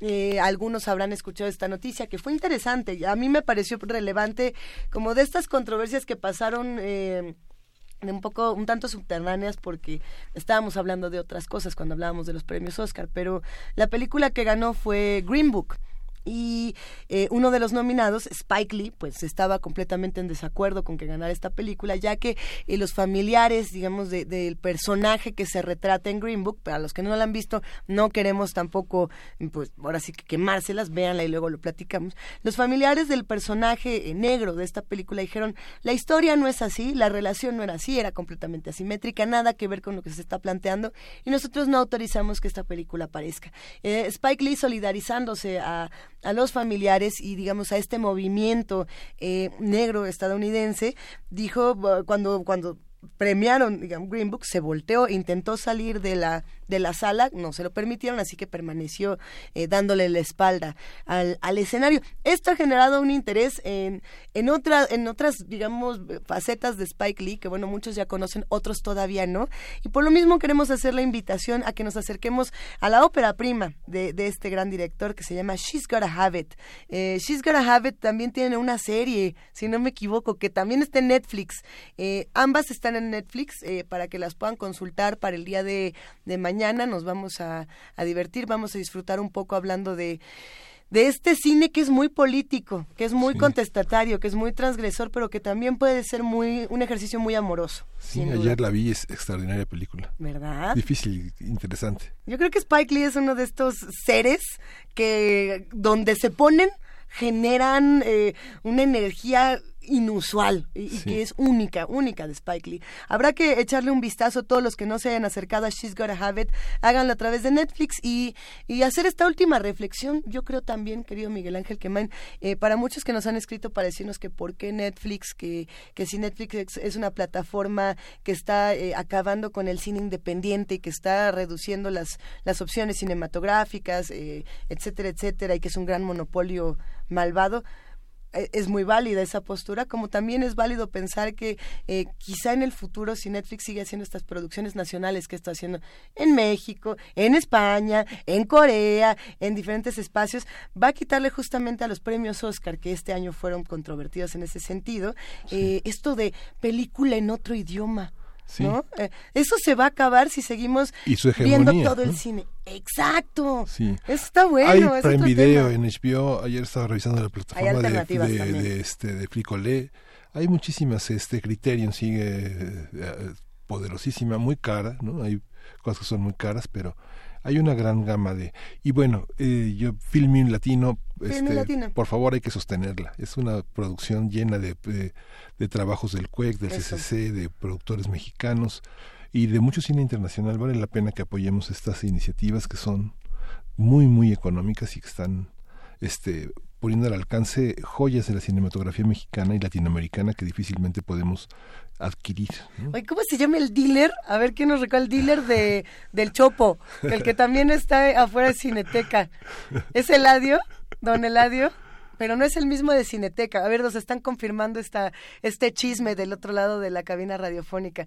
Dice Frida que Juan, nos están diciendo que Eladio. ¿Cómo, cómo se llama el, el personaje que ustedes. Juan Eladio, ¿verdad? A ver, ¿cómo se llama para los que hacen comunidad con nosotros?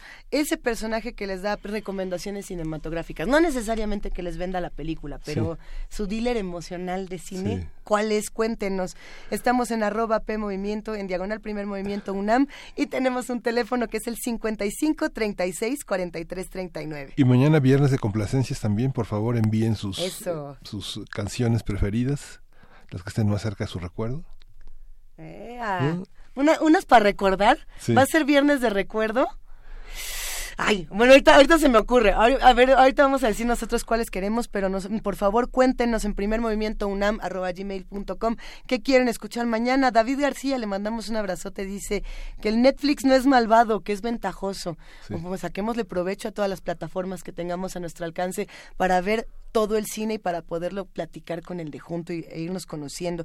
Y, y ya, oigan, ya nos extendimos aquí en el chisme, vámonos a la poesía necesaria. Venga de ahí. Primer movimiento. Hacemos comunidad. Es hora de poesía necesaria.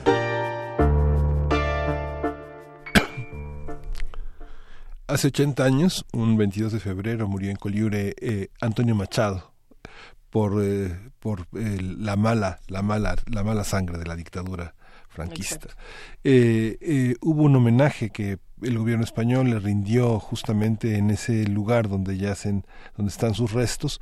Y bueno, Antonio Machado nació en 1875, es el poeta más joven de, de la generación del 98, y Enrique Montoya, uno de los grandes representantes del flamenco, junto con Paco de Lucía, hicieron un disco muy bello que se llama Flamenco Romántico. Hay dos obras de él, del Olivar y Guadalquivir.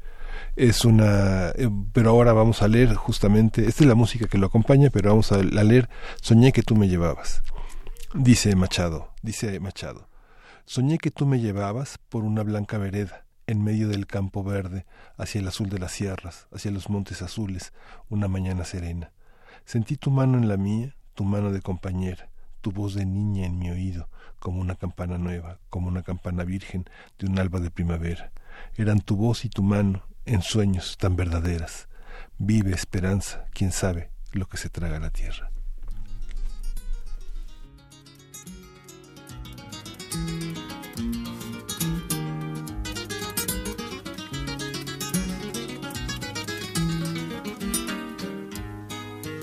Sobre el olivar, sobre el olivar, se vio la lechuza volar y volar.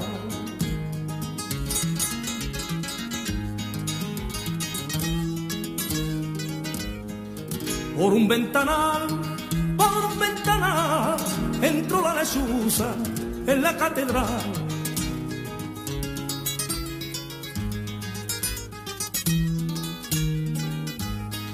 San Cristóbal la quiso espantar al ver que bebía del velón de aceite de Santa María.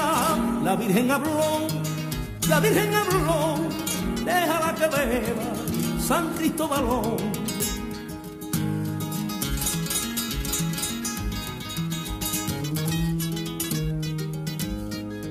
Sobre el olivar, sobre el olivar, se vio la lechuza volar y volar a Santa María, a Santa María, un ramito verde volando traía por el olivar, por el olivar, se vio la lechuza volar y volar.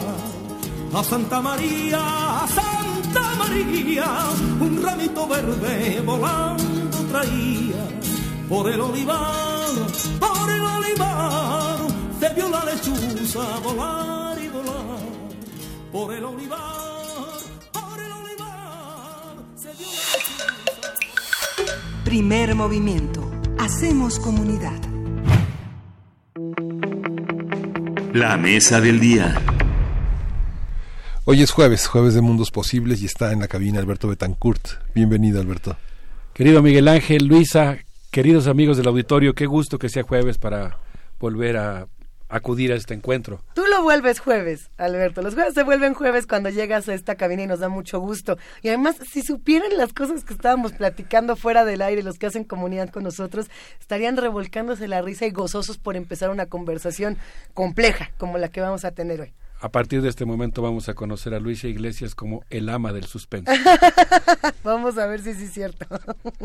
bueno, ¿con qué podemos empezar, queridísimo Alberto? Pues, eh, queridos amigos, yo quisiera eh, invitarlos a que platiquemos el día de hoy sobre el tema del exilio brasileño en México, que yo pienso que por muchas razones podríamos subtitular como un caso de película.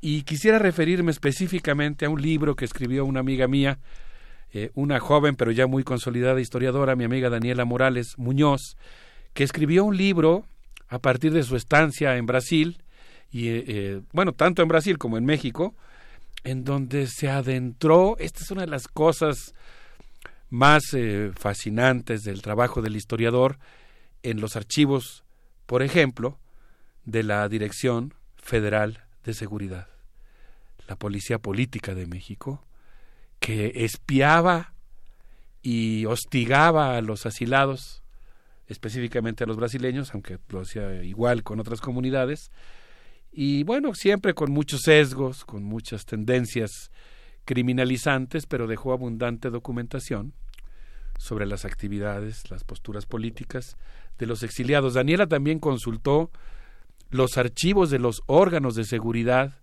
en Brasil, así que su trabajo pues tiene muchos méritos y escribió este libro que se llama El exilio brasileño en México durante la dictadura militar 1964 1979. Si nos lo permites, Alberto, le tomaremos una fotografía a la, a la, portada para invitar a los que están del otro lado a que se acerquen a esta publicación. ¿Qué crees, mi querida Luisa? Que ya se la tomamos. Así ah, que yo creo que ya debe estar eh, prácticamente subiéndose a redes.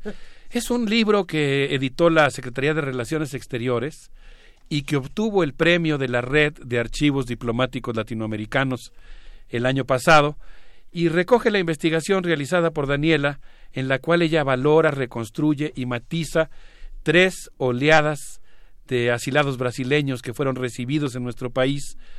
Primero, la primera oleada, digamos, eh, tras, el golpe de 1964 en contra de Joao Goulart. La segunda oleada iniciada, fíjense ustedes, a partir de la gran represión que se desata en Brasil como respuesta al gran movimiento estudiantil que se opuso a la dictadura y que tuvo en Brasil ese cariz, podríamos decir, más tenso, más dramático, porque ahí el movimiento estudiantil pues eh, fue una expresión específica de la lucha contra la dictadura militar, que como todos sabemos tenía como embajadores culturales a Roberto Carlos y a Pelé. Y después hablaremos también de lo que ocurre aquí cuando Brasil gana, brevemente, pero hablaremos de lo que ocurre aquí cuando Brasil gana el Mundial de Fútbol en 1970. El libro de Daniela es un libro que abunda sobre el tema de los exilios en México.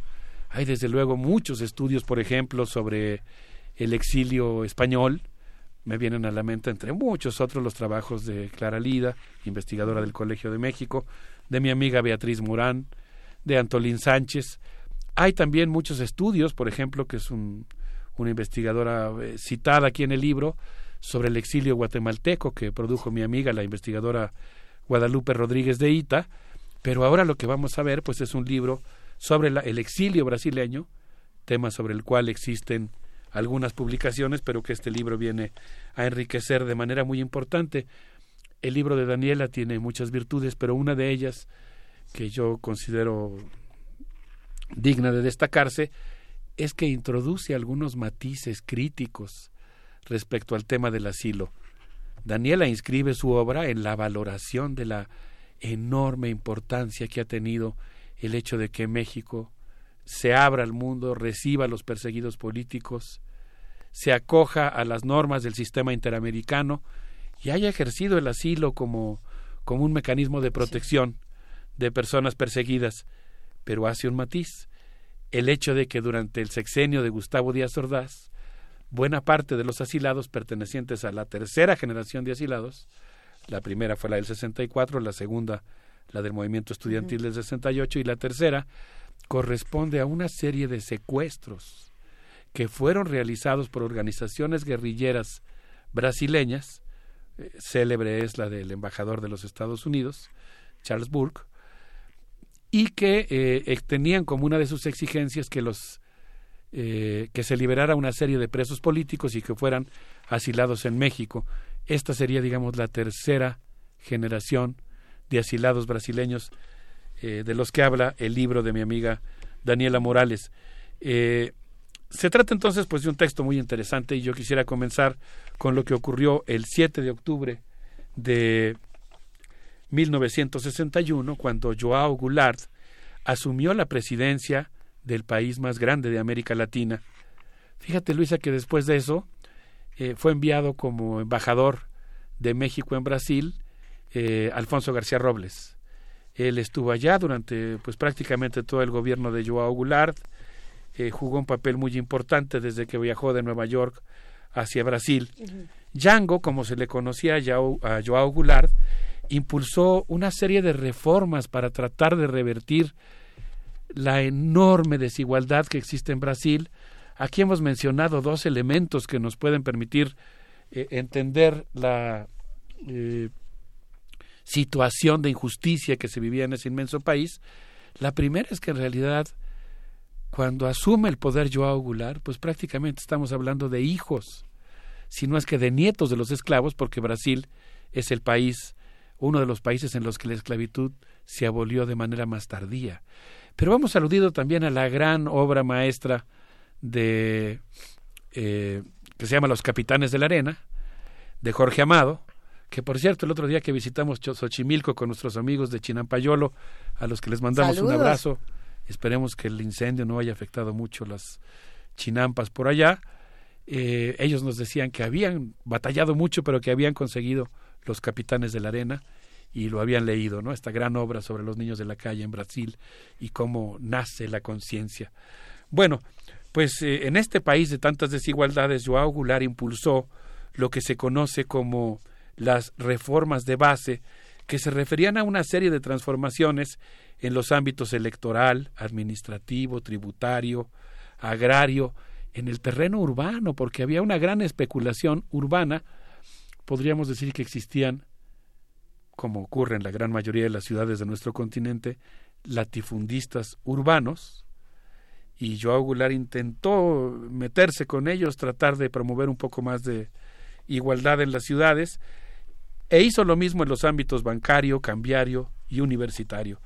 Y esto pues eh, implicó que algunos sectores de la oligarquía brasileña se sobresaltaran y la prensa de Brasil publicaba noticias preguntando ¿y ahora ¿De qué van a vivir los propietarios de la tierra que tanto trabajo les ha costado hacerse de sus propiedades? Ahora, ¿de qué van a vivir los banqueros? Se preguntaban cuando en realidad las reformas eran pequeñas, introducían pequeñas modificaciones que intentaban regular mínimamente esos ámbitos, pero la reacción de las oligarquías fue muy fuerte.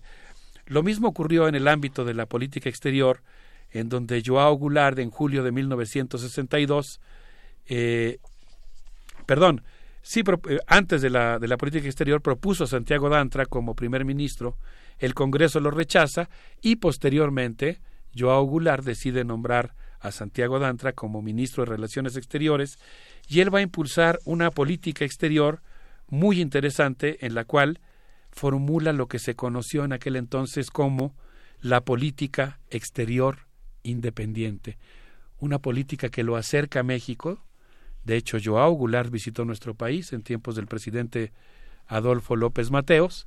Se expresa en nuestro país eh, con una gran admiración hacia la Revolución Mexicana y en buena medida las eh, medidas que en buena medida las políticas que él va a impulsar en su país, pues van a responder a esta admiración que él sentía por la Revolución Mexicana y específicamente por Lázaro Cárdenas.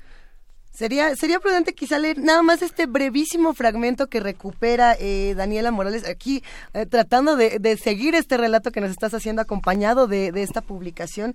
Dice, durante la visita de Goulart a México, una editorial del periódico brasileño, Jornal do Brasil, publica lo siguiente, que creo que es justo lo que, lo que viene a cuenta aquí. Dice, en las actuales circunstancias, la defensa de los principios de no intervención y autodeterminación solo pueden realizarse en ese continente si México y Brasil, abandonando la política de mutuo aislamiento, que incomprensiblemente siguieron durante tanto tiempo, se dedican a una acción constante y metódica para que el sistema interamericano no pierda sus características fundamentales. Y, y continúa, dice, tal vez en la unión más estrecha de estos dos países, celosos de su independencia y orgullosos de sus características nacionales, se encuentra una solución de equilibrio capaz de impedir que el sistema interamericano se desintegre al impacto de la Guerra Fría. Y, continúa, está interesantísimo, Alberto. A mí me emocionó mucho cuando, cuando, me di cuenta que la, el acercamiento entre México y Brasil en esos años tenía un enorme peso en, en América Latina.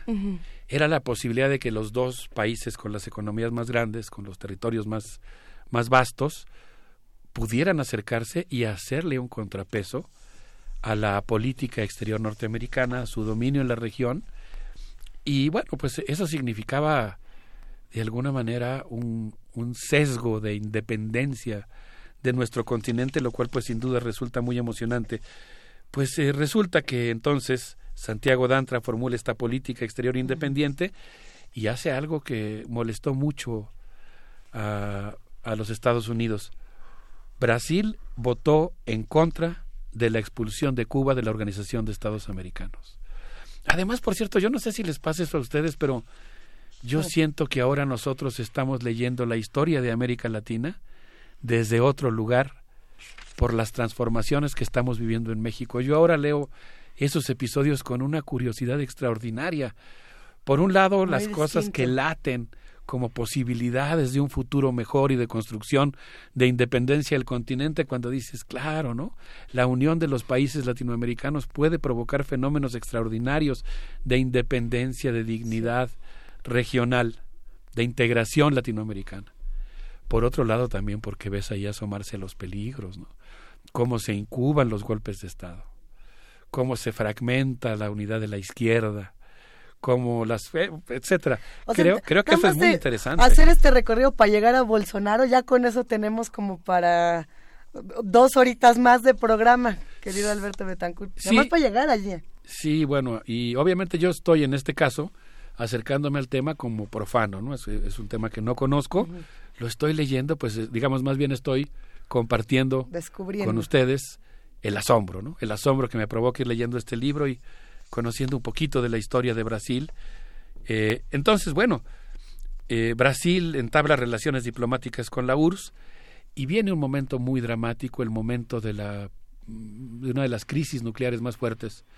La crisis, eh, bueno, antes de la crisis de los cohetes viene el momento en el que Estados Unidos promueve la invasión a Cuba lanzada desde Nicaragua, la Nicaragua de Somoza, y Brasil se opone a la invasión se opone a la agresión de Playa Girón y eso pues crea mucha animadversión en su contra. Entonces, pues resulta que en el gobierno de Joao Goulart pues hay, un, hay una movilización. Por ejemplo, los trabajadores se lanzaron a la primera gran huelga en Brasil y en el campo la Liga Camponesa comenzó a luchar contra la concentración de la tierra, el dominio de los latifundistas y su alianza con las grandes transnacionales financieras, de tal manera que pues se genera una situación eh, de mucha movilización popular. Y esto pues empieza a provocar inconformidad en la oligarquía y en las grandes transnacionales y específicamente en el gobierno de los Estados Unidos. Resulta que a finales de 1963 eh, la CIA, según nos cuenta Daniela Morales, apoya la creación del Instituto de Investigaciones y Estudios Sociales en Brasil, que se propuso generar fuerzas que detuvieran el avance del, comillas, comunismo en Brasil. Entonces empiezan a formar cuadros intelectuales y políticos que tiñan de aparente comunismo las medidas que intentan revertir la injusticia en ese país. Aparente. Sí. Desde finales de 1963, el embajador de Estados Unidos en Brasil, Lincoln Gordon, redactó un informe en el que advertía de los peligros de una radicalización hacia la izquierda y sugería la importancia de que los sectores constructivos, entre comillas, eh, jugaran un papel y respondieran a Yanko, a Yango, como se conocía Joao Goulart, y lo obligaran a renunciar. En la práctica, la verdad es que el instituto sirvió para reclutar militares, empresarios e intelectuales que estaban dispuestos a recibir el dinero de la embajada para hacer labores de desestabilización. En ese contexto pasó algo que yo desconocía completamente y que encontré fascinante en el libro de Daniela.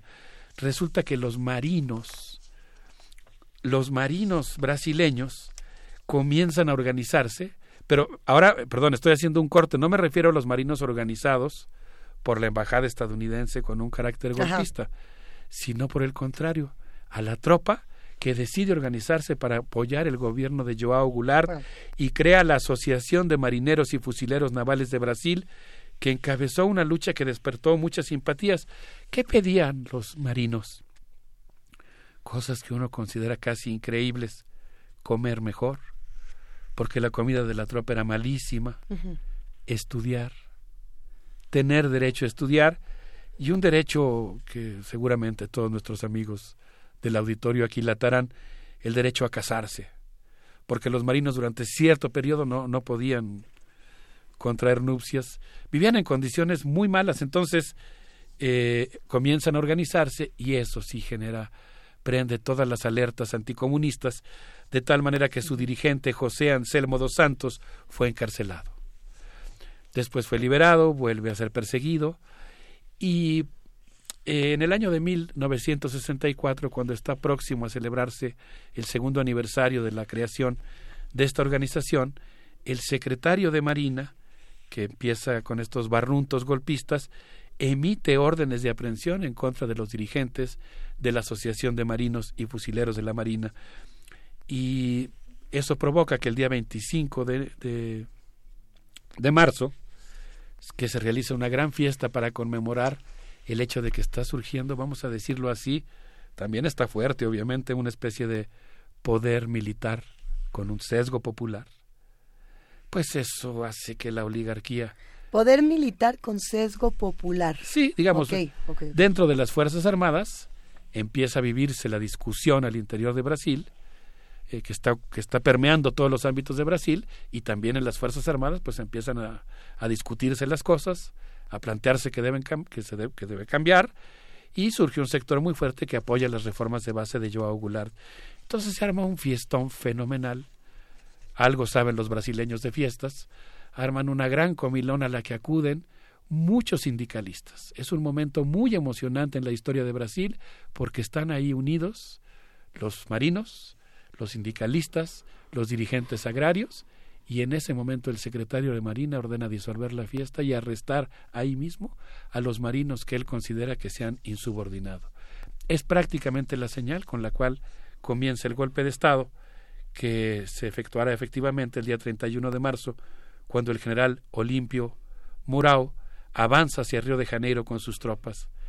El primero de abril se entroniza a Humberto Alencar Castelo Blanco y el día 2 de abril el embajador de México en Brasil, Alfonso García Robles, informa que lamentablemente el golpe ha tenido éxito, a pesar de que hay una huelga general que se le opone, pero pues en condiciones muy difíciles. Si te parece bien, Luisa, y a reserva de leer después los comentarios. de nuestros amigos del auditorio, yo quisiera decir que a partir de ese momento, nos dice el libro de Dani, se implantó la primera dictadura surgida de la doctrina de la seguridad nacional que auspicia las políticas anticomunistas para frenar la radicalización en el continente. El día 10 de abril se emite una lista negra de 100 personas encabezada por Luis Carlos Prestes, el dirigente del Partido Comunista. Un momento realmente muy dramático. Yo quisiera proponerles que escuchemos una canción muy simbólica de la lucha contra la dictadura, eh, una canción de Eli Regina, que a ver qué les parece. Pongan atención a la letra, por favor.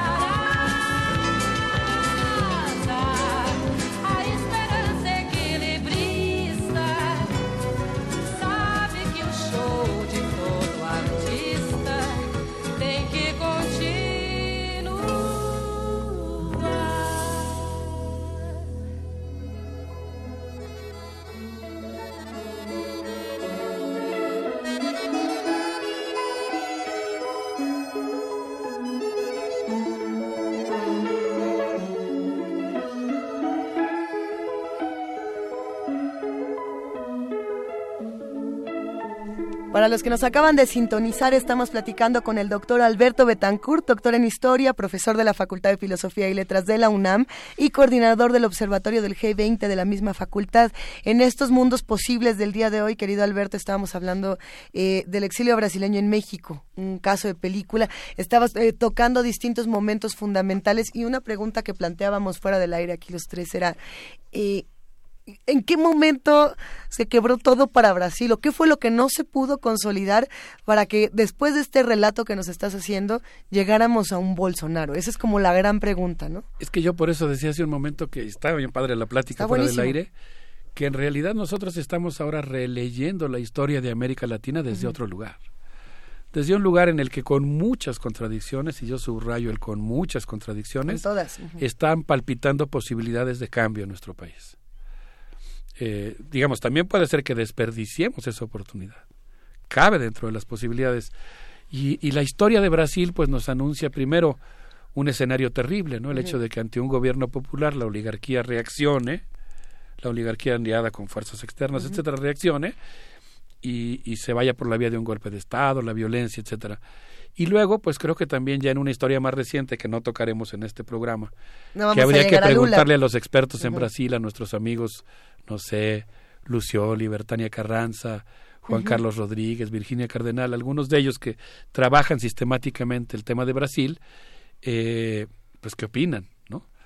Pero, eh, pues viene también este otro episodio que es, pues después de, la, de los años de la dictadura llega un gobierno progresista, con una orientación más popular, los gobiernos de Lula y de Dilma, y algo pasa, algo no se hizo bien, no se crea el poder popular suficiente, no se profundizan las reformas de tal manera que pues se llega el momento en que el reloj, el péndulo vuelve a inclinarse hacia la derecha, ¿no? Un momento muy lamentable.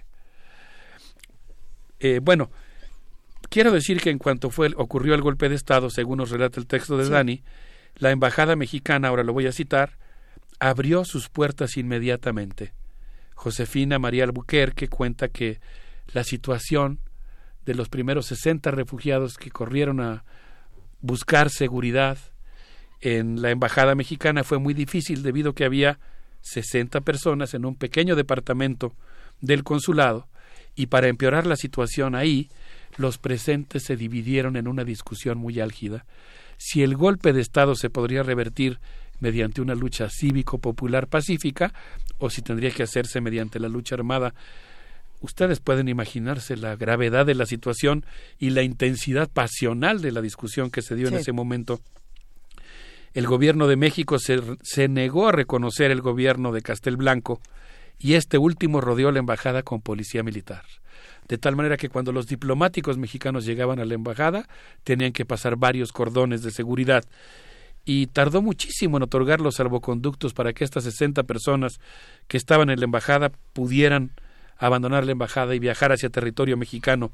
Entre los detenidos se encontraba, por ejemplo, nada más y nada menos que José Anselmo dos Santos, es decir, el dirigente de la Asociación de Marinos y Fusileros de Marina, de tal suerte que éste tuvo que eh, este decidió abandonar la embajada intempestivamente para encabezar la lucha armada contra el golpe militar. Y eso provocó que la prensa brasileña y varios diputados pro-golpistas acusaran a la embajada mexicana, imagínense ustedes, de estar instigando una sublevación armada. Uy, la cosa se puso verdaderamente tensa Afortunadamente México logró capotear muy bien, gracias a la experiencia de Alfonso García Robles, la situación. ¿Cuál fue la respuesta mexicana en ese sentido? Bueno, es que el diputado citó una serie de conversaciones telefónicas que habían ocurrido eh, entre los asilados y el exterior, y entonces Alfonso García Robles dijo, ah, ustedes estaban espiando las conversaciones de la embajada mexicana, ese es un escándalo, es una grosería diplomática, es una violación, etcétera, etcétera, y ahí logró más o menos revertirse la situación. Pues pasemos al corazón del asunto, que es el asilo de, de película. A partir del 13 de diciembre de 1968, se aprobó una ley llamada Acta Institucional número 5, que arreció brutalmente la represión para sofocar el movimiento estudiantil. Yo me imagino que aquí Miguel Ángel nos contará ahora sobre esta película de Bruno Barreto que se va a hacer sobre este acontecimiento cuatro días de septiembre. Resulta que en respuesta a esta represión brutal, el 4 de septiembre de 1969 las organizaciones guerrilleras Asociación Libertadora Nacional y el Movimiento Revolucionario 8 de octubre secuestraron a Charles Burke Elbrick, el embajador de Estados Unidos. Según un testimonio oral, fíjense lo que dice aquí. Ajá, a ver, vamos. El día que lo secuestraron, el embajador tenía 57 días de haber llegado de Yugoslavia, un país que no le gustaba porque era socialista. La casa donde vivía el embajador Charles era dos veces más grande que la Casa Blanca. Tenía 23 sirvientes y 12 infantes de marina. Pero en algún momento que el embajador sale de su casa, este comando lo toma secuestrado. Y exige la lectura de un manifiesto y la liberación de 15 presos políticos que debían ser asilados en Argelia, Chile o México. La lista la encabezaba el legendario militante del Partido Comunista Brasileiro, Gregorio Becerra. Ay, qué cosa tan triste. Fue el dirigente comunista que fue el primer preso del golpe de Estado.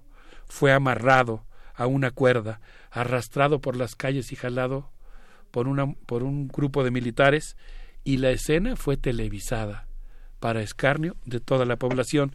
Él fue el primer liberado por este comando que además fomentaba la unidad de la izquierda brasileña. Eh, fue un momento realmente muy emocionante. Entre los liberados se encontraba el periodista Flavio Tavares, quien llegó a México en un avión y que posteriormente escribió un libro que se llama ¿Qué hizo usted, compañero? en el que entrevista a los secuestradores. Y bueno, pues eh, llegan a México y cuando llegan a México se dan cuenta que hay una celada.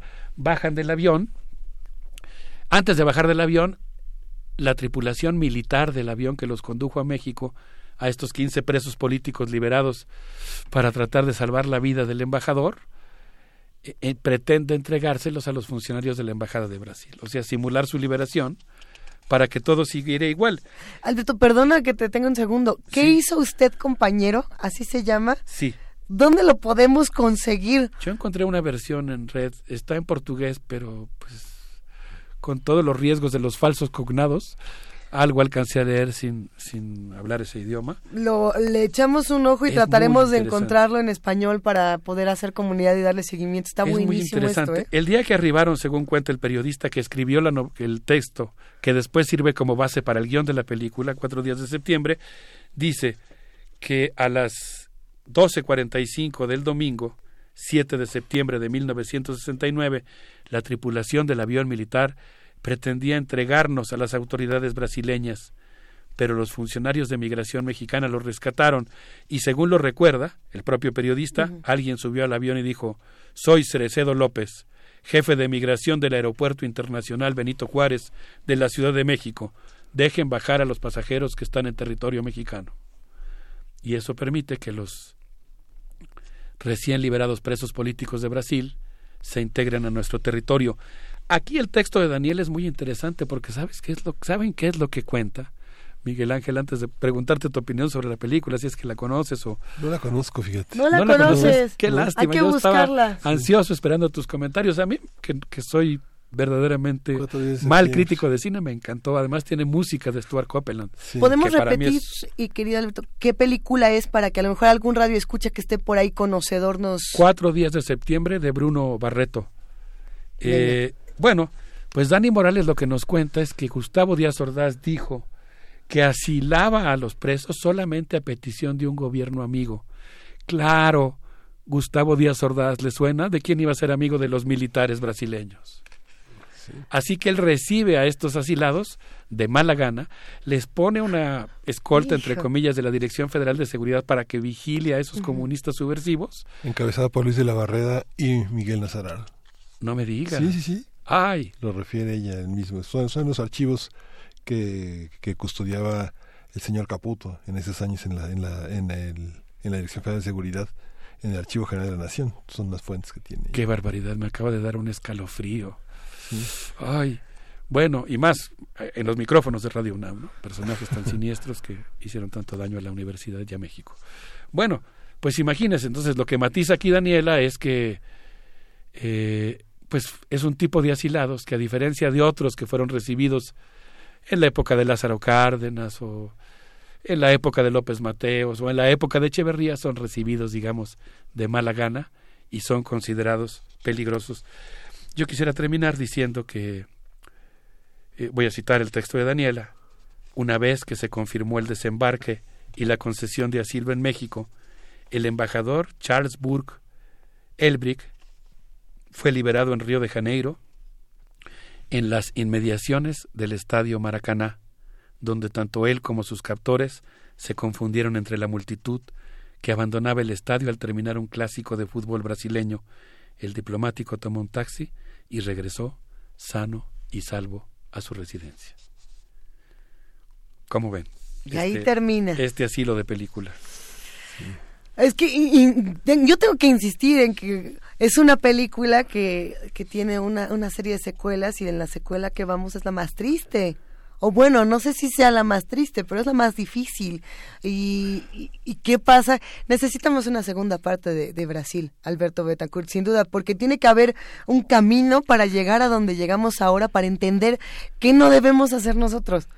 O no sé, no Qué- sé qué, qué- qué padre lo que dices. Yo por eso ayer apelaba a mis amigos eh, especialistas Hijo. en Brasil, porque pues la verdad es que pues Vaya. hay tanto que aprender de Brasil. Primero, cómo evitar esa, esa contrarrevolución. Bueno, e- esa es la, la lección principal con dos capítulos, el golpe de Estado y la elección de Bolsonaro, ¿no? ¿Cómo hacer para que cuando el péndulo se mueve hacia la izquierda, no regrese después a la derecha? Y yo creo que algo, un elemento clave en eso es la construcción de verdaderas transformaciones sociales profundas que construyan poder popular. Pero tú crees que el péndulo todavía se mueve de derecha a izquierda y que no tiene otros movimientos extraños distintos a los que estábamos acostumbrados en esta lectura de la historia?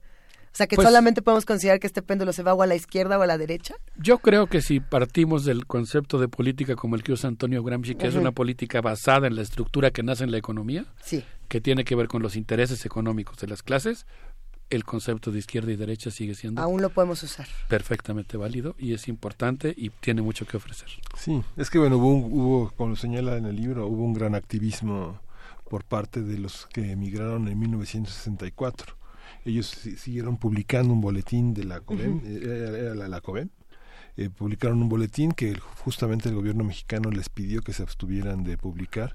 En 1966 prácticamente se detuvo toda la acción eh, propagandística de este grupo, Rui Mauro Marini, recordarás a Rui Mauro Marini, ¿Cómo no? este gran maestro que estuvo en México tanto tiempo y que fue tan importante, él pidió disculpas al gobierno mexicano porque según la Convención sobre Asilo Territorial de, que se firmó en Caracas, ningún asilado podía hacer una labor política en el país de asilo. Fíjate que después de leer el libro de Dani entendí un poco esta secuela, digamos, esta secuela psicológica, psicopolítica en muchos de los asilados en México. Es que parece ser que los asilados en México entre 1964 y 1970, durante el sexenio de Gustavo Díaz Ordaz, estuvieron todo el tiempo presionados a que no hicieran política, no se organizaran, frenaran sus publicaciones y eso eso provoca esta este tic, digamos, de, de no intervenir para que no se les aplique el artículo 33. ¿Con qué reflexiones nos podríamos quedar para cerrar esta participación, Alberto Betancourt? Ay, pues cuánta necesidad tenemos de aprender más, lo digo empezando por mí mismo, sobre la historia de América Latina, ¿no? ¿Cuántos capítulos hay ahí eh, fascinantes a la espera de que nos adentremos en ellos? ¿Y cuántas respuestas nos esperan eh, en, en esa relectura? ¿Cuántos nuevos datos están apareciendo en 2019, por ejemplo? O los que aparecerán a lo largo de este año y de los que vienen, que nos ayudarán a entender un poco también cómo era y, y- y cómo no queremos que sea. Bueno, y yo diría también no queremos qué que sea. importante es la discusión política, ¿no? Qué Sí. importante es organizarnos, discutir, generar opiniones críticas. Es fundamental para, para poder tomar buenas decisiones. Imaginarás que hay muchos comentarios en redes sociales con muchísimo interés, te mandan muchísimo cariño los que están del otro lado haciendo comunidad con nosotros. Les dedicamos una canción para cerrar. Sí. eh, ¿Qué escucharemos? eh, La tenemos. varias posibilidades. ¿Cuál te gusta a ti? La de Grito de Paz. Ah, vamos a escuchar Grito de Paz, que es una canción bastante contemporánea que ha estado sonando en la lucha contra Bolsonaro. Es que mandé varias la vez pasada y por eso no sabía cuál. Ah, había. Bueno, vamos con, entonces es contra Bolsonaro esta. Sí. Grito de Paz. Bueno, no es contra Bolsonaro, pero se ha cantado en este contexto. No, pero sí. Gracias, Alberto Betancourt. Venga.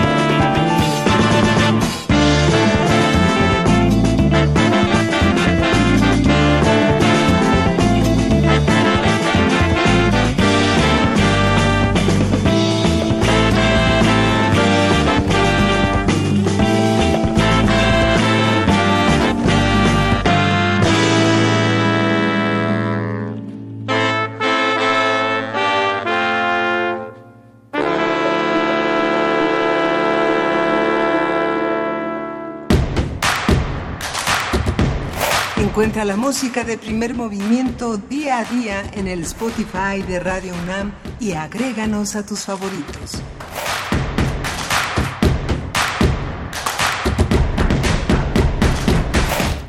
Ya nos quedan cinco minutos de esa tercera hora de primer movimiento y extraordinaria la conversación de Alberto Betancourt. Yo recuerdo este libro de Alberto Enríquez de Alfonso Reyes en los albores del nuevo Estado brasileño, que fueron sus visitas diplomáticas entre 1930 y 1936, eh, contando toda esta formación del Estado brasileño de Getulio Vargas.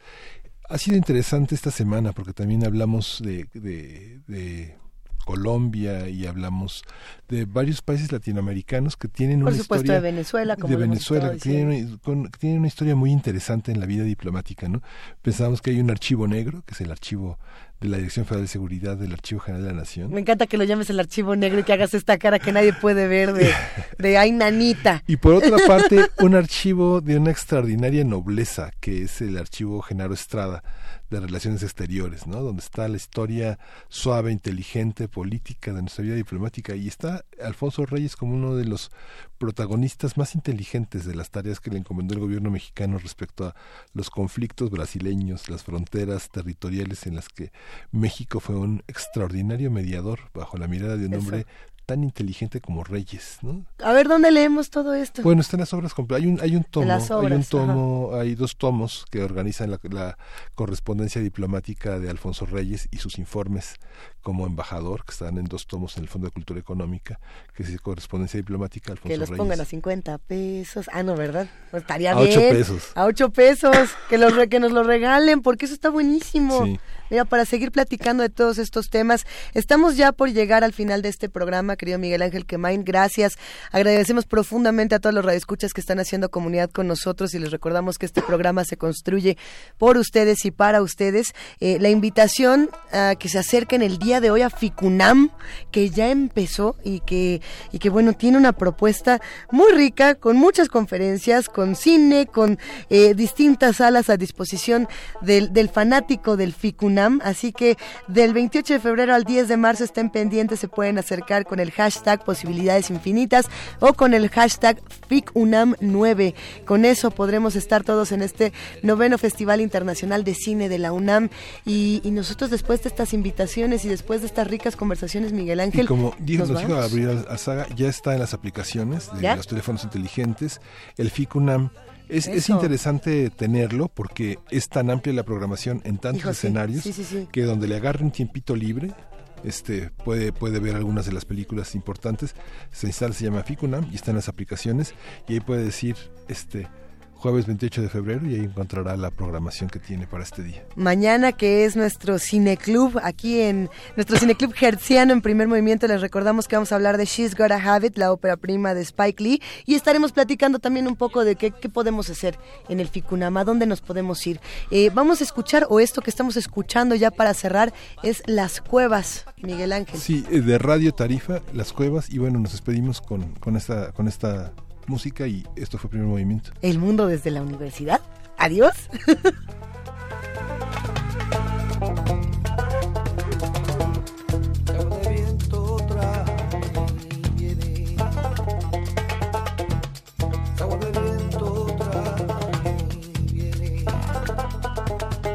pegadito en todita de churrete, baila que baila. Llena de churrete, baila que baila.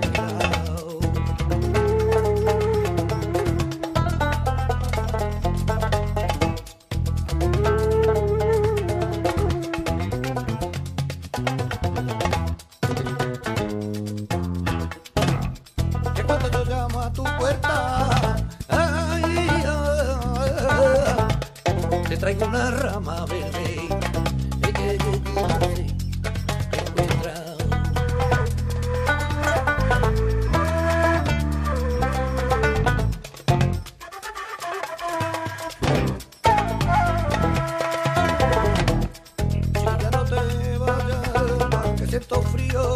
Que siento frío te contraído es la fuente del chorrillo. Ay, yo te he contraído es la fuente del chorrillo. Y bueno, casi nos vamos, pero no sin antes decir que quédense, quédense a Calmecali con la conducción de Pania Nucha.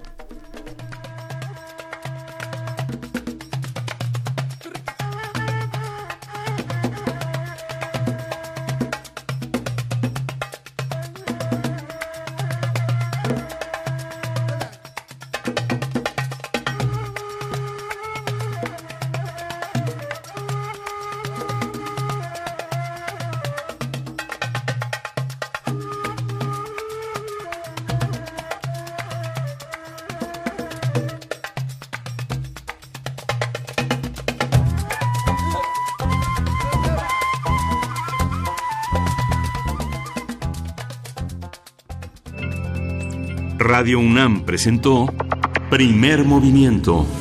El mundo desde la universidad.